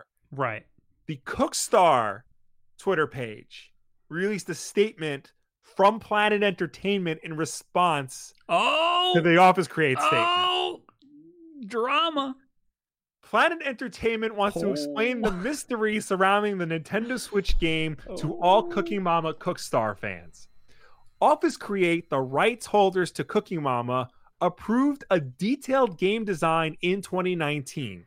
First playable, the develop the game developer and Planet followed the exact approval design. That design is an exact game. that design is the exact game on the Nintendo Switch, which also includes many additional Office Create suggestions with added gameplay value. Unfortunately, creative differences arose as Cooking Mama Cookstar was nearing completion that were outside the scope of our agreement and the game design approved by Office Create. By contract, Planet is fully within its rights to publish Cooking Mama Cookstar. There is no active litigation or ruling that prevents Planet from publishing the game. Cooking Mama fans have been very enthusiastic about Cookstar, including the No, many features. What? Uh, no, they haven't. But continue. Uh, Planet is fully with. No, where was I? Uh, Cooking Mama fans have been very enthusiastic about Cookstar, including the many new features, include including the many new features, including vegetarian and unicorn food, potluck party, plus more. Uh, we appreciate the overwhelming positive response and support from Cooking Mama Cookstar fans. Office What? Create has our total respect. We thank them for their wisdom and wish them well. what positive response? I, Everyone I thought don't- you were Bitcoin mining. I think the positive response was the fact that it's selling out, but not because it's a good game. it's selling out because they can't make anymore because they're under litigation. Uh, let's look at the IGN review. yeah, the IGN review is abysmal. Um, uh, Three. It- Awful. Cooking Mama Cookstar is a stale, undercooked simulator that needed a lot more time in the oven. That might be why Office Create didn't accept it. yeah. Uh, Also, so the off- uh, the Planet Entertainment website has all Switch games. yeah. What made them think they could publish this on PS4? I, d- I don't understand where that came from. They just freaking went wild with it. I forgot if we talked about this last week or if it was in the Matt McMuscles video, but apparently Planet Entertainment is just some guy's house in Connecticut. Oh, the uh no, we did not talk about that. Is that like where the business is like listed to? Yeah. We should show up. Hey, I'd like to ask you a few questions. yeah. We're investigative journalists. Did we also determine that there were games released on different consoles that weren't Nintendo consoles? Uh, what are you, Cookie With Mama Cooking games? Mama games. Like I, I always thought they Uh, were I- all Wii and DS games. I don't. They're primary. Well, that's what it's famous for. They made like they made a theme on the DS. I don't. Were they ever on any other platforms? I don't. Think I'm seeing so. Wii and DS. What Yeah. the hell made them think they could put just put it on PS4? Uh, I'm so Cooking Mama PlayStation? I don't, yeah, no, I think it's all been Wii and DS. This is just. I'm, this is such a bizarre. This I is such a bizarre story. So Office Create was just like, okay, we want you to, for whatever reason, we want you to make this game. Here's all of the you know guidelines. All right, and then oh, Planet Entertainment just went, we're just gonna gung ho this. Yeah. They're like, oh, it's pretty good. We should make a few changes here or there. Nah, it's out, Yeah. and it's coming to PS4, and you can't stop us. That's like the craziest thing to me is that Planet Entertainment, who does not own the rights to Cooking Mama, is like, yeah, no, we're allowed to release this. Yeah, we're al- we're allowed to release this, and we're allowed to do more than just release it. We're Yeah. gonna release it on multiple platforms. Um, yeah. What I need to see what Planet Entertainment thinks is in their contract that allows them to release it. I know. I mean, I'm It- sure. That statement made it sound like uh, Office Create approved it, yeah, but which Office that- Create is saying they didn't. yeah, that can't be true. I don't know. That's that's weird. This whole situation is out of control. I I hope I hope they stop making the game Yeah, because apparently that- it's trash, and the reason why it's trash is because they got a bunch of revisions, and we're like, we're not going to do the revisions. Yeah. Uh, yeah, hopefully they can like you know, bury this game and then you know, Office Create can just go back to whoever made the previous Cooking Mama games that people actually seem to like. So okay, so it was published by Planet Entertainment. Yeah. Developer is First Playable Productions. Yeah. They're they're uh the developer that uh Planet contracted. They're from Troy, New York. so this is a company I haven't even looked at. They made like a, a Ben 10 game. I remember looking that up last week. Oh, okay, okay. Yeah. I do remember you saying that. yes. Download our games. Cooking Mama Cookstar. Featured product. You should get that off your page. What Yeah. we make. They make a lot Yeah. of mobile games too. Uh had it been released, Cookstar would have been the first Cooking Mama game released on a non-Nintendo platform. What a bizarre what a bizarre story this is. Yeah. Apparently they weren't uh, Bitcoin mining though. So that's No. Um it's just a garbage game that overheats your Switch. apparently they they threw that phrase they threw that phrase into the like investors pitch because they were just throwing buzzwordy Oh, okay. phrases into like the pitch for investors to invest in the game. Okay. So it was never going to be in the game. Uh, so let's read some super chats. Okay. Um, oh, it's just Mega Dragon, five dollars. About the ESRB, I don't see how that'll be useful for games like the Crash Team Racing remake, where they add microtransactions like a month after the game's reviews. Uh, they would need to make a revision of the box art. yeah. And it's not really for older games. It's more for the future.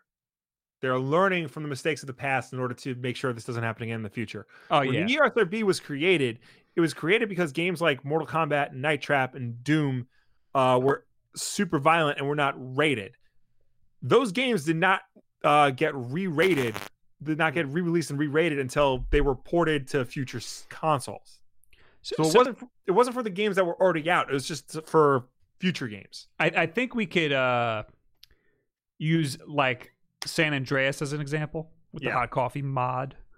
Um, the game was rated and everything, yeah, and then it was discovered that if you do a certain thing, you could basically have sex in the game. Yeah. Uh, so that that made the game from an M to a to a to an A. AO. So uh, they had to patch it out. They had to withdraw copies of the game and you know Mhm. re, re make a make a second edition of the game. Um, if if it was just if it was still an M, they like let's say if it was still considered an M, but they had to include something like sexual themes, hmm uh, they would need to just add that to the box art. They would be Yeah. forced to write sexual. They they just make a new copy of the box art. Um, so yeah, in a case like Crash Team Racing, they will have to just put it on the box in future copies. All right. Uh, more Switch consoles are on the way. Promises Hooray! Nintendo. Uh, this is from Nintendo Life. We apologize for any inconvenience. Uh, the world with the world in lockdown at present, the Nintendo Switch has become a hot item as people try to find ways of keeping themselves entertained during this period of isolation. Demand for the system has outstripped supply for the past few weeks, and we've therefore seen crazy lottery systems in Japan and a hike in resale uh, value elsewhere, even with the Switch Lite, which has been easier to find due to the fact that it lacks the ability to connect to the TV, is starting to sell out in some stores.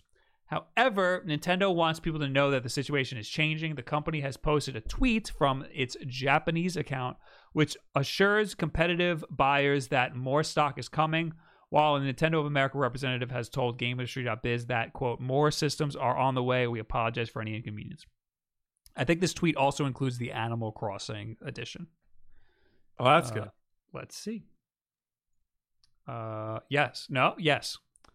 Nintendo Switch itself, including Animal Crossing and Nintendo Switch Lite, are not shipped this week except for uh, reservations. We will inform you of the shipping schedule next week. Oh, so they didn't actually say that uh, we're getting the Animal Crossing ones. They're saying we weren't getting Animal Crossing Oh, ones last week. Um, so they're sa- we're getting they're restocking Switch at least in Japan. Uh, Mhm. I also want to bring up now that they mentioned that uh, resale value is crazy because right now if you want to buy one, it's a it's like a million dollars. Yeah. Um, I saw this on Reddit. Uh, somebody made a post. This is a ridiculous post. How to build your own Nintendo Switch to star to starve out online price gougers. And I thought I was going to click on this. It's going to be like a guy building an Android tablet. Yeah. No, no, no, no, no. This guy spent a month buying each individual part off of eBay, Wow. and he legit built a whole Switch. I, I saw an article. I don't know if it's the same thing of like somebody like is basically making replacement parts for the Switch himself. Oh, I don't, I don't know about that. These are legit parts. Yeah, yeah. yeah. I'll see if I could find. Um, I forgot how he. I forgot. How Oh no, it's the same guy. He built his own Switch with replacement parts. Yes. Well, yes. That's. Yeah.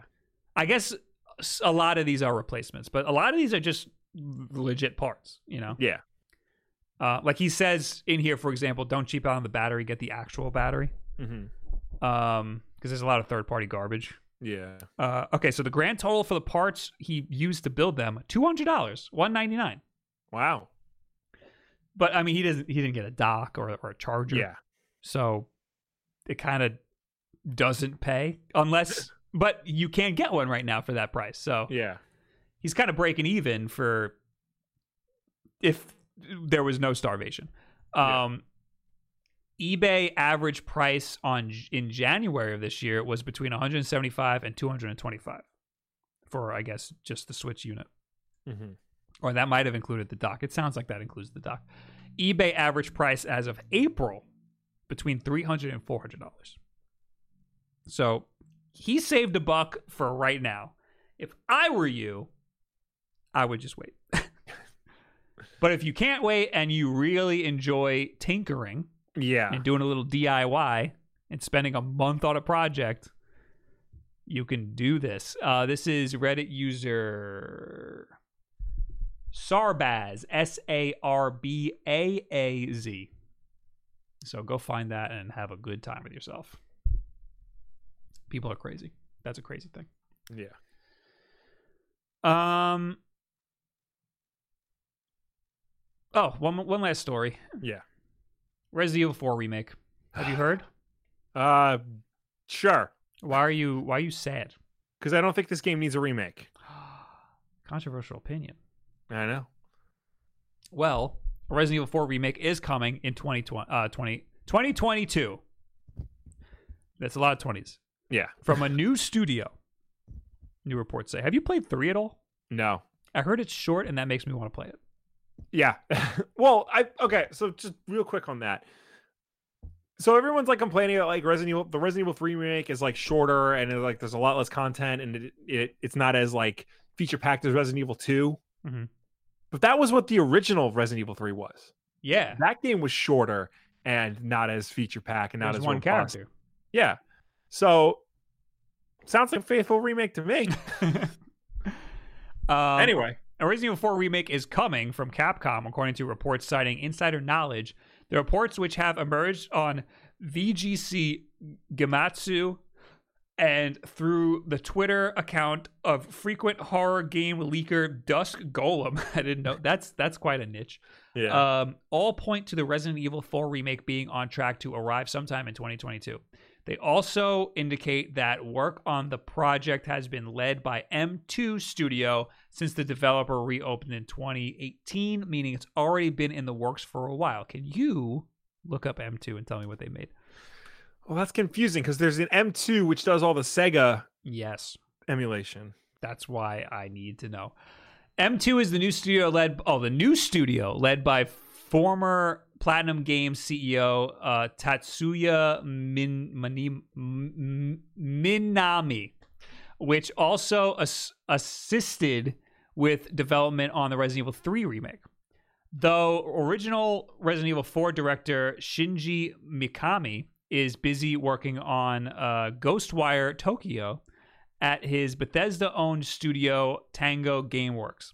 Though reports indicate that he's given his unofficial blessing to the Capcom project and even provided a few pointers for its development.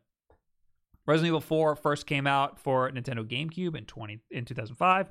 Since then, it has been brought to nearly a dozen other systems. The longest we've gone we've ever gone without getting a new way to play Resident Evil 4 was the wait between its Android version in early 2013 and its PS4 and Xbox One versions in late 2016. Still, there were ports and remasters, not true remakes. According to these reports, Resident Evil 4 Remake has a larger team and a longer development schedule than both the Resident Evil 2 and 3 remakes.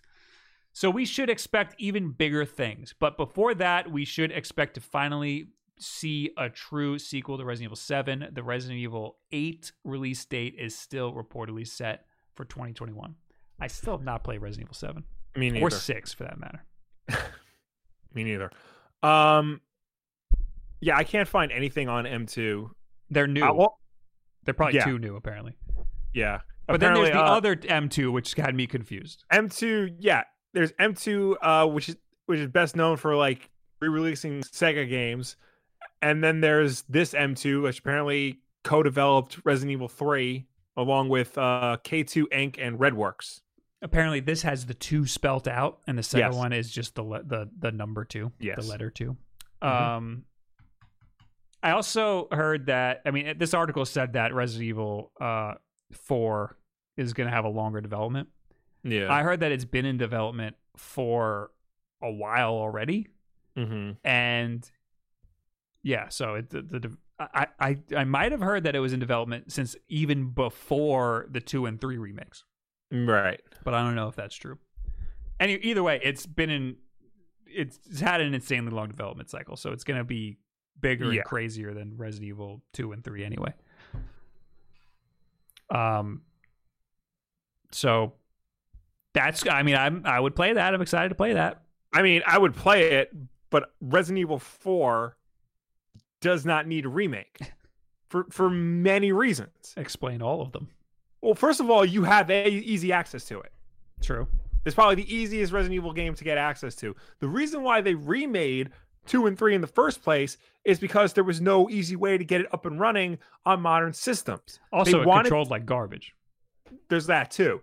They wanted to put the all the Resident Evil games on the same framework so that they can easily port it to future systems. And Resident Evil 2 and 3 were the only two games that weren't part of that framework. So that's why that's part of the reason behind the remake.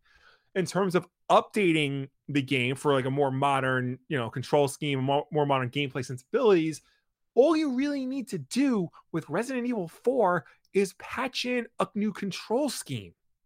That's it. The level design is still uh, really good. The enemy layout and AI is still really good. You know, the the weapons still all work perfectly well. The game has not really aged other than the control scheme. And even then, you know, if you stick with it, you can play Resident Evil 4 with the old control setup and you get through the game perfectly fine. I've do I'm doing it whenever I can play video games. But you know, other than that, like it it's not a game that needs a full remake. All it really needs is uh, a control patch and maybe, you know, uh, a texture pack update. Yeah, I was gonna So say textures more modern textures. resolution, that- which they did. Yeah, Well, not textures, but they gave you know they gave Yeah, the HD. uh, the version of Resident Evil you can play now is an HD version with 60 frames a second, and that's you know that's perfectly fine. You know, a control patch you can easily just patch it into the game that it is right now. I, I think that a lot of the GameCube era and on those games don't need a remake because they controlled well. A lot of them controlled just fine. Uh, the reason why we get a lot of remakes of older games is because they didn't control well, and, and there was weird things that it's hard to go back to. You know, Yeah, um, a lot of people are talking about Metal Gear uh, because people are saying the original Metal Gear needs a remake, and I keep thinking they got that. It's called Twin Snakes Twin on the Snakes, GameCube, and that was great. Uh, Yeah. But apparently, people hate Twin Snakes. yeah, because Twin Snakes added like all the the gameplay additions from two from Sons of Liberty, and a lot of the everybody loves two. I know, but the thing is, the first Metal Gear Solid was not made to include a lot of the things from Sons of Liberty, and because of that, a lot of the abilities you get in Sons of Liberty, like you know, shimming along the edges and like first person aiming and stuff, breaks um the first game in certain ways. Like it makes the first game a lot easier. I know the first person breaks the Ocelot fight, Yeah, the very first one, apparently, Mhm. uh, which Yeah. is fine. it's fine. yeah, it's it's it's not as bad as It people make adds so much more cool stuff, though. It, it, it has all the wacky cutscenes. Yeah, that's another thing. People are like, "Oh, the cutscenes in the first, the original Metal Gear were so much better because Twin Snakes is like so outlandish and flamboyant and you know cartoony That's and whatnot. That's the best part. I know. And, and uh, there's a story behind that. The guy who was directing the cutscenes for Twin Snakes originally made it as close to the original as possible, and then Kojima, everybody's favorite, came in and said, "No, do them wacky," and it yeah, left. yeah, So yeah. ma- make it make it more bombastic. I think people want a Metal Gear remake because Kojima, before he left Konami, always said he wanted to remake the Metal Gear Solid in a more open world. Um, what the hell was the, la- the last game? Phantom Pain style, basically. I want him to do that so bad, but it's not gonna be what everybody wants. yeah, if he remakes it that way, I mean, they should just give him a blank check and be like, "Do it." yeah, But it's not gonna be the Metal Gear Solid one that everybody has in their heads. It's gonna be Yeah. this weird, crazy Metal Gear Solid one. yeah. but I want that so bad. But again, I mean, Twin Snakes is already, a, I think, a great remake, and I'd recommend playing that over the original any day. Yeah. The, the just problem more is accessible. Twin. Well, not really. Twin Snakes is it's accessible in terms of like gameplay, in terms That's of like what I actually mean. getting it. Like it still commands like seventy bucks on the second market. I if you can mean, I mean playing convention. it because it's Yeah. going to be a lot easier to play than the PlayStation One version for Yeah. sure. Um, but I mean, there Yeah. are so many. Going back to Resident Evil, there are so many other like Code Veronica. yes, That's the game that needs an update because that's still using the, you know, the old school layout, the old That- the tank controls and the um, the fixed camera angles. that's a lot of people's favorite Resident Evil. I would play that if they remade it like they Yeah. did two and three. They should that should be the next one they do. That should be the next one they do because that, if anything, needs an update. I would even accept if they did it like they did Resident Evil One and Zero, if they still wanted to keep the fixed camera angles, just just to have it control in a new way, Mhm. or because they they recently um you know resubmitted the trademark for Dino Crisis. Oh no, That's a game. That's a game that could you know stand a remake. I'm good. Dino Crisis I'm- One is is really good. I'm I'm good. I'm all right. No, no, bro, bro. Dino Crisis. Actually, I booted it up on one of my stupid little emulator devices just to try Yeah. the PlayStation, and, the emulator device might have turned me off on Dino Crisis because it looked like absolute I garbage. uh, we had the Dreamcast version. I was I played that a lot. You know, back in the day, it, it was a lot of fun. so this game that I booted up, it starts you off as a dude. What's that about? I don't remember. It might Is have been in Crisis- Japanese, and I mashed through uh, menus. Is it Dino Crisis Two? Because I didn't play that one. It might have. It said one, but it might have accidentally been the second one. This is a garbage emulation device. I'm pretty sure in Dino Crisis Two, you always play as uh, the girl Regina. yeah, that's what I thought. Yeah. I thought in Dino Crisis in general, you just play as the girl. Yeah, But this, I, I started up and I was a dude. Also, the first cutscene, there were no character models at all. so, and he didn't pop in until the game started, so it could have been the wrong character model. yeah. Um. Anyway, uh, that's it. Yes. let's do uh the tweet of the week. Tweet of the week. Tweet of the week. Tweet of the week. This one's from our meme lord and savior Elon Musk. Yeah. While others party, he study the blade, and it's a it's a doggo with a sword in his mouth and a bunch of partying frat boys behind him. He looks like a, he looks like a Dark Souls boss. This is Yeah. an overuse, not an overuse. This is a, an old meme. Uh, I don't. Is it? I've, I've never never seen seen this, Yeah. but I mean, it's kind of a mashup of two memes. Right. Uh, while this party, he studied the blade, and it's like a it's like a like an edge lord guy with a sword, yeah. like Aaron Hansen with the sword looking like all lame, Right. uh, on purpose. Uh, but this is a dog doing it. uh, so, and it's a guy who runs a multi-billion dollar company. Yep. So I thought it was like extra funny that in today's world, we got Elon Musk of all people serving us memes. All right, now is when we talk to you people. Yes. As always, you can reach us on Twitter using the hashtag WolfDenLive. If you left a comment on last week's Wolfden Live, and this is the part of the show we will finally answer you. And of course, ladies and gentlemen watching us at home, please start leaving your questions and comments because we will get to them when we are done with everybody else. Uh, I should open Discord while you were talking. You should have, but you didn't. I didn't. Uh, Uh, what do we do first? Twitter first? We do Twitter first. All right, I'll, Using the I'll start. hashtag WolfdenLerv. Muhammad Hader, do you think anybody on Earth still plays with Labo? No, not a single person. I recently saw, I don't remember what store, but they were selling every single Labo kit for 20 bucks. that is kind of a little sad. They had to have known that was going to be very niche. Mm. Uh, Ibabu says the new uh, update made it easier to move save data through data management. So, is it possible to move Animal Crossing save data from the Switch itself to a micro SD card, thus being able to have multiple save files via using different SD cards? No, because they did not change. You cannot transfer save data. That remains on the Switch itself. The only thing you can do is possibly upload it to the cloud if they allow that for the game. But also, yeah, this one particular game you can't even touch the save data. Yeah. does it? It doesn't. You like with Pokemon, you can transfer it from one Switch to another if you have them both in the same room. Yeah. You you can't put it on the cloud. For Animal Crossing, it doesn't even give you that option. So that's it. You're screwed. Luke Antone, do you think that after we got official button remapping on Switch, that we could also see official turbo and macros for the Switch controllers? No. No. Uh, I think that that's something that Nintendo will think will break certain games. You don't typically see turbo and macro buttons on first party controllers. Ever. Yeah, that's true. Yeah.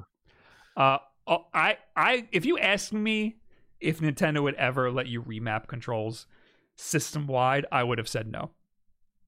So you never know, Yeah. but I don't think that that's ever something Nintendo would do. Uh, Adam Cans, can, can, can, Canas? It's happening. Sam, come in here. I'm having a stroke. Uh, Adam Canas, uh, do you think the PS5 will get next gen versions of the big PS5, PS4 games like Spider Man or God of War? No, because they've already seemed to make a big deal that you can play PS4 games on PS5. So I'd imagine it, at most these will just get texture packs. I think we'll get definitive editions of some games. I don't know about God of War and, P- and Spider Man, Yeah. but I think like uh, The Last of Us Part 2, Uncharted 4.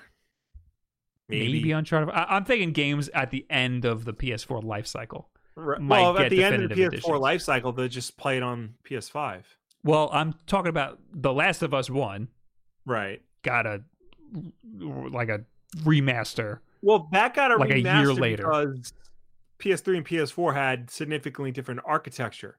The PS5 is very close in architecture to the PS4, and the PS5 is going to have backwards compatibility baked into it. Right. So, and they've already made a big deal that like the starting with the top 100 PlayStation games can be played on PS5 automatically. I imagine The Last of Us and Spider Man and God of War are in that list. But look So at rather how than spend the time and money to make a whole new game, just you play the old game. but look at how well The Last of Us remastered did And look at how well Grand Theft Auto 5 did when they moved it over. Well, that's you know, Grand Theft Auto is Grand Theft Auto, and you know, The Last of Us. I don't think as many people played it on the PS3 Mhm. as you know people who bought PS4s. So I, I also because it came with a lot of PS4s. yeah, Uh, I think that Microsoft will be like, just play the Xbox One version on your on Right. your uh, Series X. It'll be fine. I think Sony will be like, give me money. We're gonna make a new version. We're gonna make it so you can see Joel's teeth in higher definition, well, and then you were sh- gonna give us another sixty dollars. when they show the PS5 behind closed doors, they show it with Spider-Man. Right. So it stands to reason that they would just use Spider-Man, like not make a whole new version of it. Yeah, I'm gonna. I'm st- sticking to my guns here, saying that some games are not gonna get that treatment, but games at the end of the life cycle, you might see a version. They're like, "Here's a photo mode. Give me sixty dollars." You know. Um. All right, that's it for the hashtag. Uh, Mhm. we got uh last week's Wolfden Live. We got K Asante who says, "How can people believe a Switch can mine cryptocurrency?" I own a GTX 1080 Ti hybrid in my PC. Congratulations, K. That, that's a lot of letters and Wow. numbers. Uh, considered my by many to be the card to beat, and although I've never tried it, I have read that even that card isn't fully up to the challenge, so it can take a while to get results. Imagine the current Switch running the same tasks that would take years. Your Yeah, that that goes back to the whole Cooking Mama situation. Again, it was ju- they, they just threw in wor- words to get investors to give money to them to Yeah, the game. Cooking Mama's not mining cryptocurrency. Yeah. However, you can mine cryptocurrency with freaking anything. Well, it's just not going to be good at it. yeah, because I I knew somebody who actually mined cryptocurrency. I Like- tried it on my old MacBook, and it Yeah. mined. It just it just didn't get any Bitcoin at all. He had several graphics cards to try and do this. Yeah, and like more than one, and it was like so hot he didn't pay for heating for like a month. yeah, and those graphics card together probably aren't as good as a 1080 Ti. Yeah, I'm saying This that like you can mine ago. cryptocurrency with a 1080 Ti, but if you go on these message boards that are talking about mining cryptocurrency, they're going to say you need 10 1080 Ti's in order to optimally do it the way that they do it. yeah, you know so if you mine cryptocurrency on one nintendo switch you're going to get almost nothing but if Yeah. you mine cryptocurrency on 100000 nintendo switches you might get a buck or two yeah. which is which is what people thought cooking mama was doing and it turns out that they were not doing that but it's not too far-fetched is what i'm saying. And it would destroy your nintendo switch. It would Yeah. run super hot. Uh alex uh you say this name. You say this name. Alex Adeliide, That was Adelaide, Alex Ad- Adelaide. Okay. Man, it took me like five years to stop calling the share button select, and now they're changing the sh- the stuff up again. Yep, Oh yeah, because we're talking about the PS5 Yep. controller. What do they call it? What do they? call it? hamburger and French fries. No, what is it actually called? Create. Create, create. Yeah, Uh, I had to talk about the capture button because on the Switch it's called the capture button, right? Did we Yeah. come to that conclusion? Okay. yes. I forgot. Anyway, uh Marcos Baratelli. Uh, I missed the live show because I was watching Forrest Gump with my family. Don't regret it though. Mean, yeah, it's a good movie. I've, never seen it. It's very good. I I've been in a hole of uh watching clips of movies on YouTube. Like I fall into holes of like cert- I'll just Yeah. keep getting suggested the same movie. So that happened to me with uh this was yester- yesterday. I stayed up all Uh-huh. night. Uh, Uh-huh. Monday night into Tuesday. Mhm. Um and then I was watching clips while I was doing stuff. I was watching clips of uh oh what the hell's that movie? The Departed. Yeah, And then I was like, I'm just gonna watch it. And then I just watched the whole Departed yeah, instead of just watching clips. And it was a great movie. Good yeah. flick. Part is a great movie. You want to talk about a whole YouTube hole? So Yeah. randomly on my on my like front page, it's it had uh a clip from the show Magic's biggest secrets finally revealed. Okay. So I'm like, oh, I used to watch this show as a kid. Let me watch this. And then that led to another clip from the same show and another. There's an official YouTube channel for it. The mask guy. Yes. And I'm just making my way through them. I don't know why. this is a this is a hole that I would get caught in. yeah. So I now know at least five different ways to reveal is this your card? I I I lost interest in this show the one time they did how how to make a plane disappear. Yeah. And it was like, how are you gonna get? They they built it up the whole episode. They're like, how are we gonna get this giant plane to just not be here anymore? Yeah. We'll tell you in 45 minutes once you watch all these commercials. And then the way they did it was they moved the camera. Yeah. And it's like that's not magic. That's a camera trick. You you're Well, not yeah. supposed to do that. No, a And then I lot of the, a lot of the ones where like they they they make a big thing appear or they make something disappear and there's a crowd. It's always like the crowd's in on it. There, there's a there's a good Criss Angel one that I saw in a Funhaus video, uh, where he he's they're like, all right, we're gonna we're gonna uh, take this ATV, drive it across the Grand Canyon, and then I'm gonna appear in that cage that's dangling over the Grand Canyon. and they show him. He's in a like a motorcycle helmet. He's like, "I'm going, goodbye," and Yeah, he yeah. goes to Evel Knievel over the Grand Canyon, and then a giant pyrotechnic flame overtakes the camera, and then he's in the cage. And it's like it's like, all right, we know what you did. Yeah. It's very obvious. And like I wouldn't consider myself a fan of magic. Like I don't f- follow magicians and crap. I like Penn and Teller, just like the next guy, but that's about it. But I will watch every single video of this masked man telling me how they do magic tricks. I do get in my YouTube hole with magic is Penn and Teller's uh, uh Fool Me or whatever. Fool us, yeah. But the thing with that is like a lot of times you can just rewatch the video and you can see where the, the trick Yeah, is. well, Or you go into the the comments and people figure it out. Yeah, like like magic is a lot like wrestling. If you watch it close enough, you can see like you know the smoke and mirrors. It's supposed to be seen, you know, once, and you're like, how did they do that? Yachts in the chat says, Bob, magic isn't real. Shaking my head. Is it not?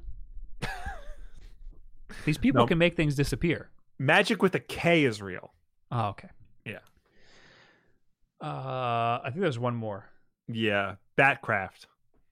Uh, he says you can fix the COD crossplay voice chat issue by literally looking at the in-game audio settings. No, you can't. Working every time. Just get the humans who can't be heard by everyone to look at their settings. That's it. No, it that didn't work. Uh, we we did that. we we go went to the settings, turned them off, turned them back on, and did it like a million times and nothing. Because you can change, you can enable voice chat and disable it. That Yeah. worked for me when everybody was on PS. That ha- okay, so that happened recently. We were all playing on PS4. Right. I couldn't hear one of the other people, and we went into the voice chat and enabled it and disabled it, and that worked. But in that particular instance, when we were all on different consoles, it did not work. Right. Um, so I understand why you think that that might have worked because it did work when we were all on PS4, but it did not work the two times we were all on different consoles. Okay, now we're in the chat. All right. Um, I really like uh, Call of Duty Warzone. I was playing it. I streamed it the other day. I had a really good time. It was great. Uh, I got Uh, two wins now. Nice. And we have ten dollars from Luke Morris. Smile, Wolfden Crew. Your podcast is amazing. Keep up the good gaming news. Don't tell me what to do. I'll frown as hard as I want. Yeah. Thank you. Don't you know you never tell a girl to smile? Well, I made two successful lattes Look at you. out of my latte. I mean, the the the the, the latte art Yeah. has been absolute trash, but they taste all right. Well, tonight's tea was made by the nice electronic tea kettle that you got me for my birthday. Thank you very much. That's the same company that made my uh, la- uh yes. espresso. I maker. saw your tweet to uh, Anthony Carboni of the Star Wars show. Yes, we're best friends now. Me and Yeah, I, I saw that. I'm kind of jealous. Trying to get in Um, on the Star Wars show. Yeah.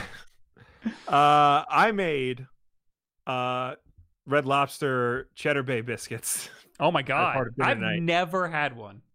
So you could just buy the mix. You have to Mhm. provide your own cheese and butter, but other Yeah. than that, it, it tastes exactly the same. So And you don't even like cheese. yeah, I might have used a little less cheese in the recipe provided, Oh, but don't tell my wife. She's probably like, it's good, but it needs more cheese. But I'm not. gonna yeah, say I'm that." like oh, I followed the recipe exactly. um. All right, we need to read some chat here. All right, uh, Jordan Rand. I knew you were uh, gonna read that one. well, Why, yeah, why my that one. Will? Uh, hashtag Will was right. Uh, if you want to guarantee your tweet, your comment gets read, either give us money or use the hashtag. I vote yes for Will to review toys and also for you to voice over the entire Ninja Turtles movie. You totally nailed one of my favorite Raph lines. Oh my god. Um, that will be on my OnlyFans page. I will redo the entire Ninja Turtle movie. You should legit start an OnlyFans page. I will voice over whatever cartoon you want. Whatever uh late 80s, early 90s nostalgic movie you want, I will do every single voice, every single character. Whatever two minute YouTube clip you send me for five dollars, I will Yeah. voice over the whole thing. Uh, Marcos in the chat says, "I can imagine Kojima coming in uh, into the RE4 development studio, randomly screaming at people and trying to make everything more artistic." I think there's some weird uh, Konami situation going on where Konami wants to license out some games, even though this is like an unfounded rumor that's really just yeah, th- did we talk about this? We've Where like talked about somebody said somebody said like, "Oh, Konami is going to sell Metal Gear and Castlevania to Sony or some crap." I think it's just wishful thinking, but Yeah. that's the obvious choice for Konami because there's no reason for them to have those IPs. Uh, No, but uh, Konami is such is the type of company that will not sell that would not sell its IPs because they think they can make money off of it in some way. Right. Because like they did re-release like a Contra collection, a Kana- uh, Castlevania collection. Those pachinko machines would be, but but give the license in some capacity. Like they don't have to Right. sell the whole Metal Gear license, but be Right. like like make a deal where you can make one game. yeah, You know, because Metal Gear Yeah. Survive, that wasn't cutting it. no, Uh, Mega Dragon with five dollars. Uh, Bob, I'm teaching myself to draw during this quarantine. Wish me luck. Good luck, Mega Dragon. Break everything down into shapes. yeah. My face is a circle with a trapezoid on the bottom. Um, Uh, and Mecha Dragon with another five dollars. Will, whatever happened to that guy that asked you if you read if you read all those comics? oh yeah, okay, I'm Cherokee. Yeah. Somebody else in the chat named him. he gave Ah. up. He was like, "Will doesn't read comics anymore ever." Yeah, no, he, he realized that I'm I'm a sham. I, I'm what? I don't I don't even know what the hell what the hell a Superman is. I read this on a stream the other day. Uh, I got a comment. There was a comment last week on last week's Wolfden, Live. People like to comment like they're watching it live, and they just comment along and just make like a million different comments. This one guy said, uh, "You have hours to overanalyze this crap, but then in the Switch, which SNES games are worth playing? Video, you admit you've never played Super Metroid in your life. You're what sucks about gaming." LOL. And then he left like four other comments. yeah. Um, some of them were laughing at our jokes, so I don't know what Yeah. his problem is. Um,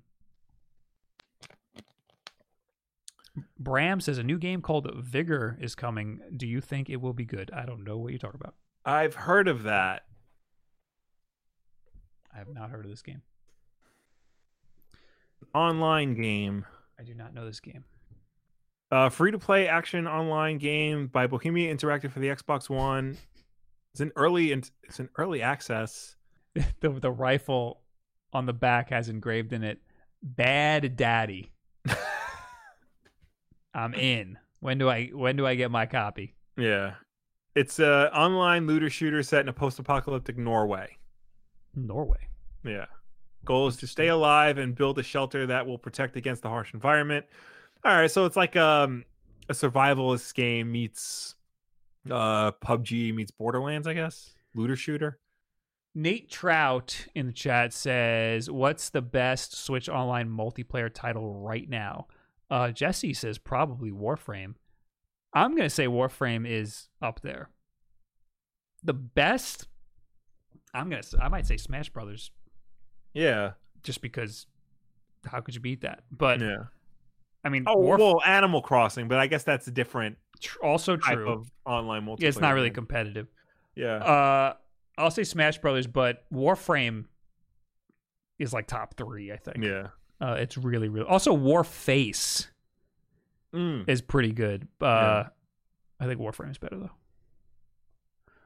though. Um, King Rat with five dollars. Bob, have you used the RG 350 handheld? Oh, I did see you comment this before. Uh, if so, how is it trying to find a good handheld emulator during these times? And I've gone down a hole. I've been there. I have not purchased one yet, uh, but I will be. I do intend to make a video on the RG 350. Um, because everybody says that one's the best one. I still love. Uh, Oh, do I know this? I might be confusing this with another one. you're confusing it with RGT85, the YouTuber. No, I'm confusing with one that like um, maybe this is it. It's one that you have to like put together yourself. No, Like they No. send you the pieces and you like you put it together. Linus it's a lot Tech more Tips expensive. did a video on that. That's, Yeah, that that's one. something different. Yeah. So the RG350 is the one that a lot of people talk about. Mhm. A lot of emulator devices will put RG350 in the title on Amazon to try to get you to buy theirs. Um, this one, the Pocket Go, the new Pocket Go, is my current favorite, but I have not tried the RG350 yet. So I'm a fan of this, but I I, I want to give the RG350 a shot before I give a definitive answer on what the best one is.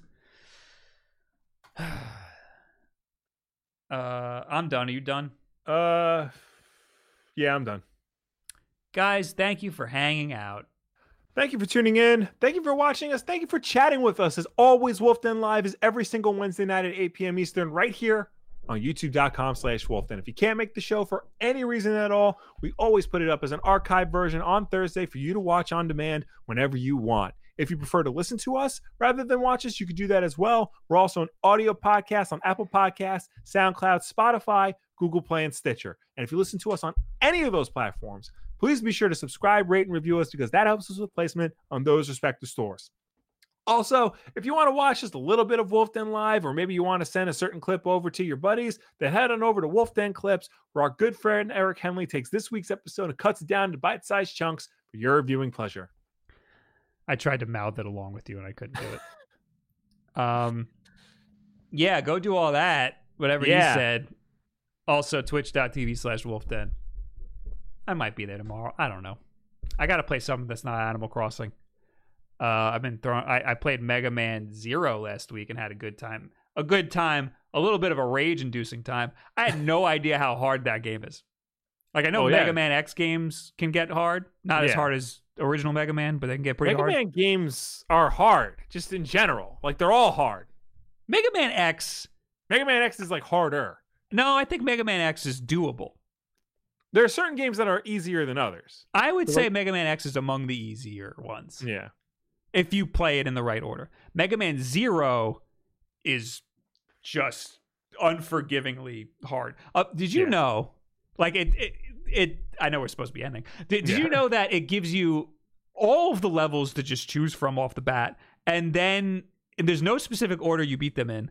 But if you lose all of your lives on one of the levels, you can't Mhm. play that level again. Really? Yeah, it's just you're dead. Well, no, well, you can go back to the select screen, but you lost the level. You can't play that level again. Wow. Yeah, that's how freaking unforgiving that game is. That's that's unforgiving. Uh, so maybe I'll keep playing that. Who who knows? Mhm. Thank you guys for watching. We'll see y'all later. Goodbye. Bye.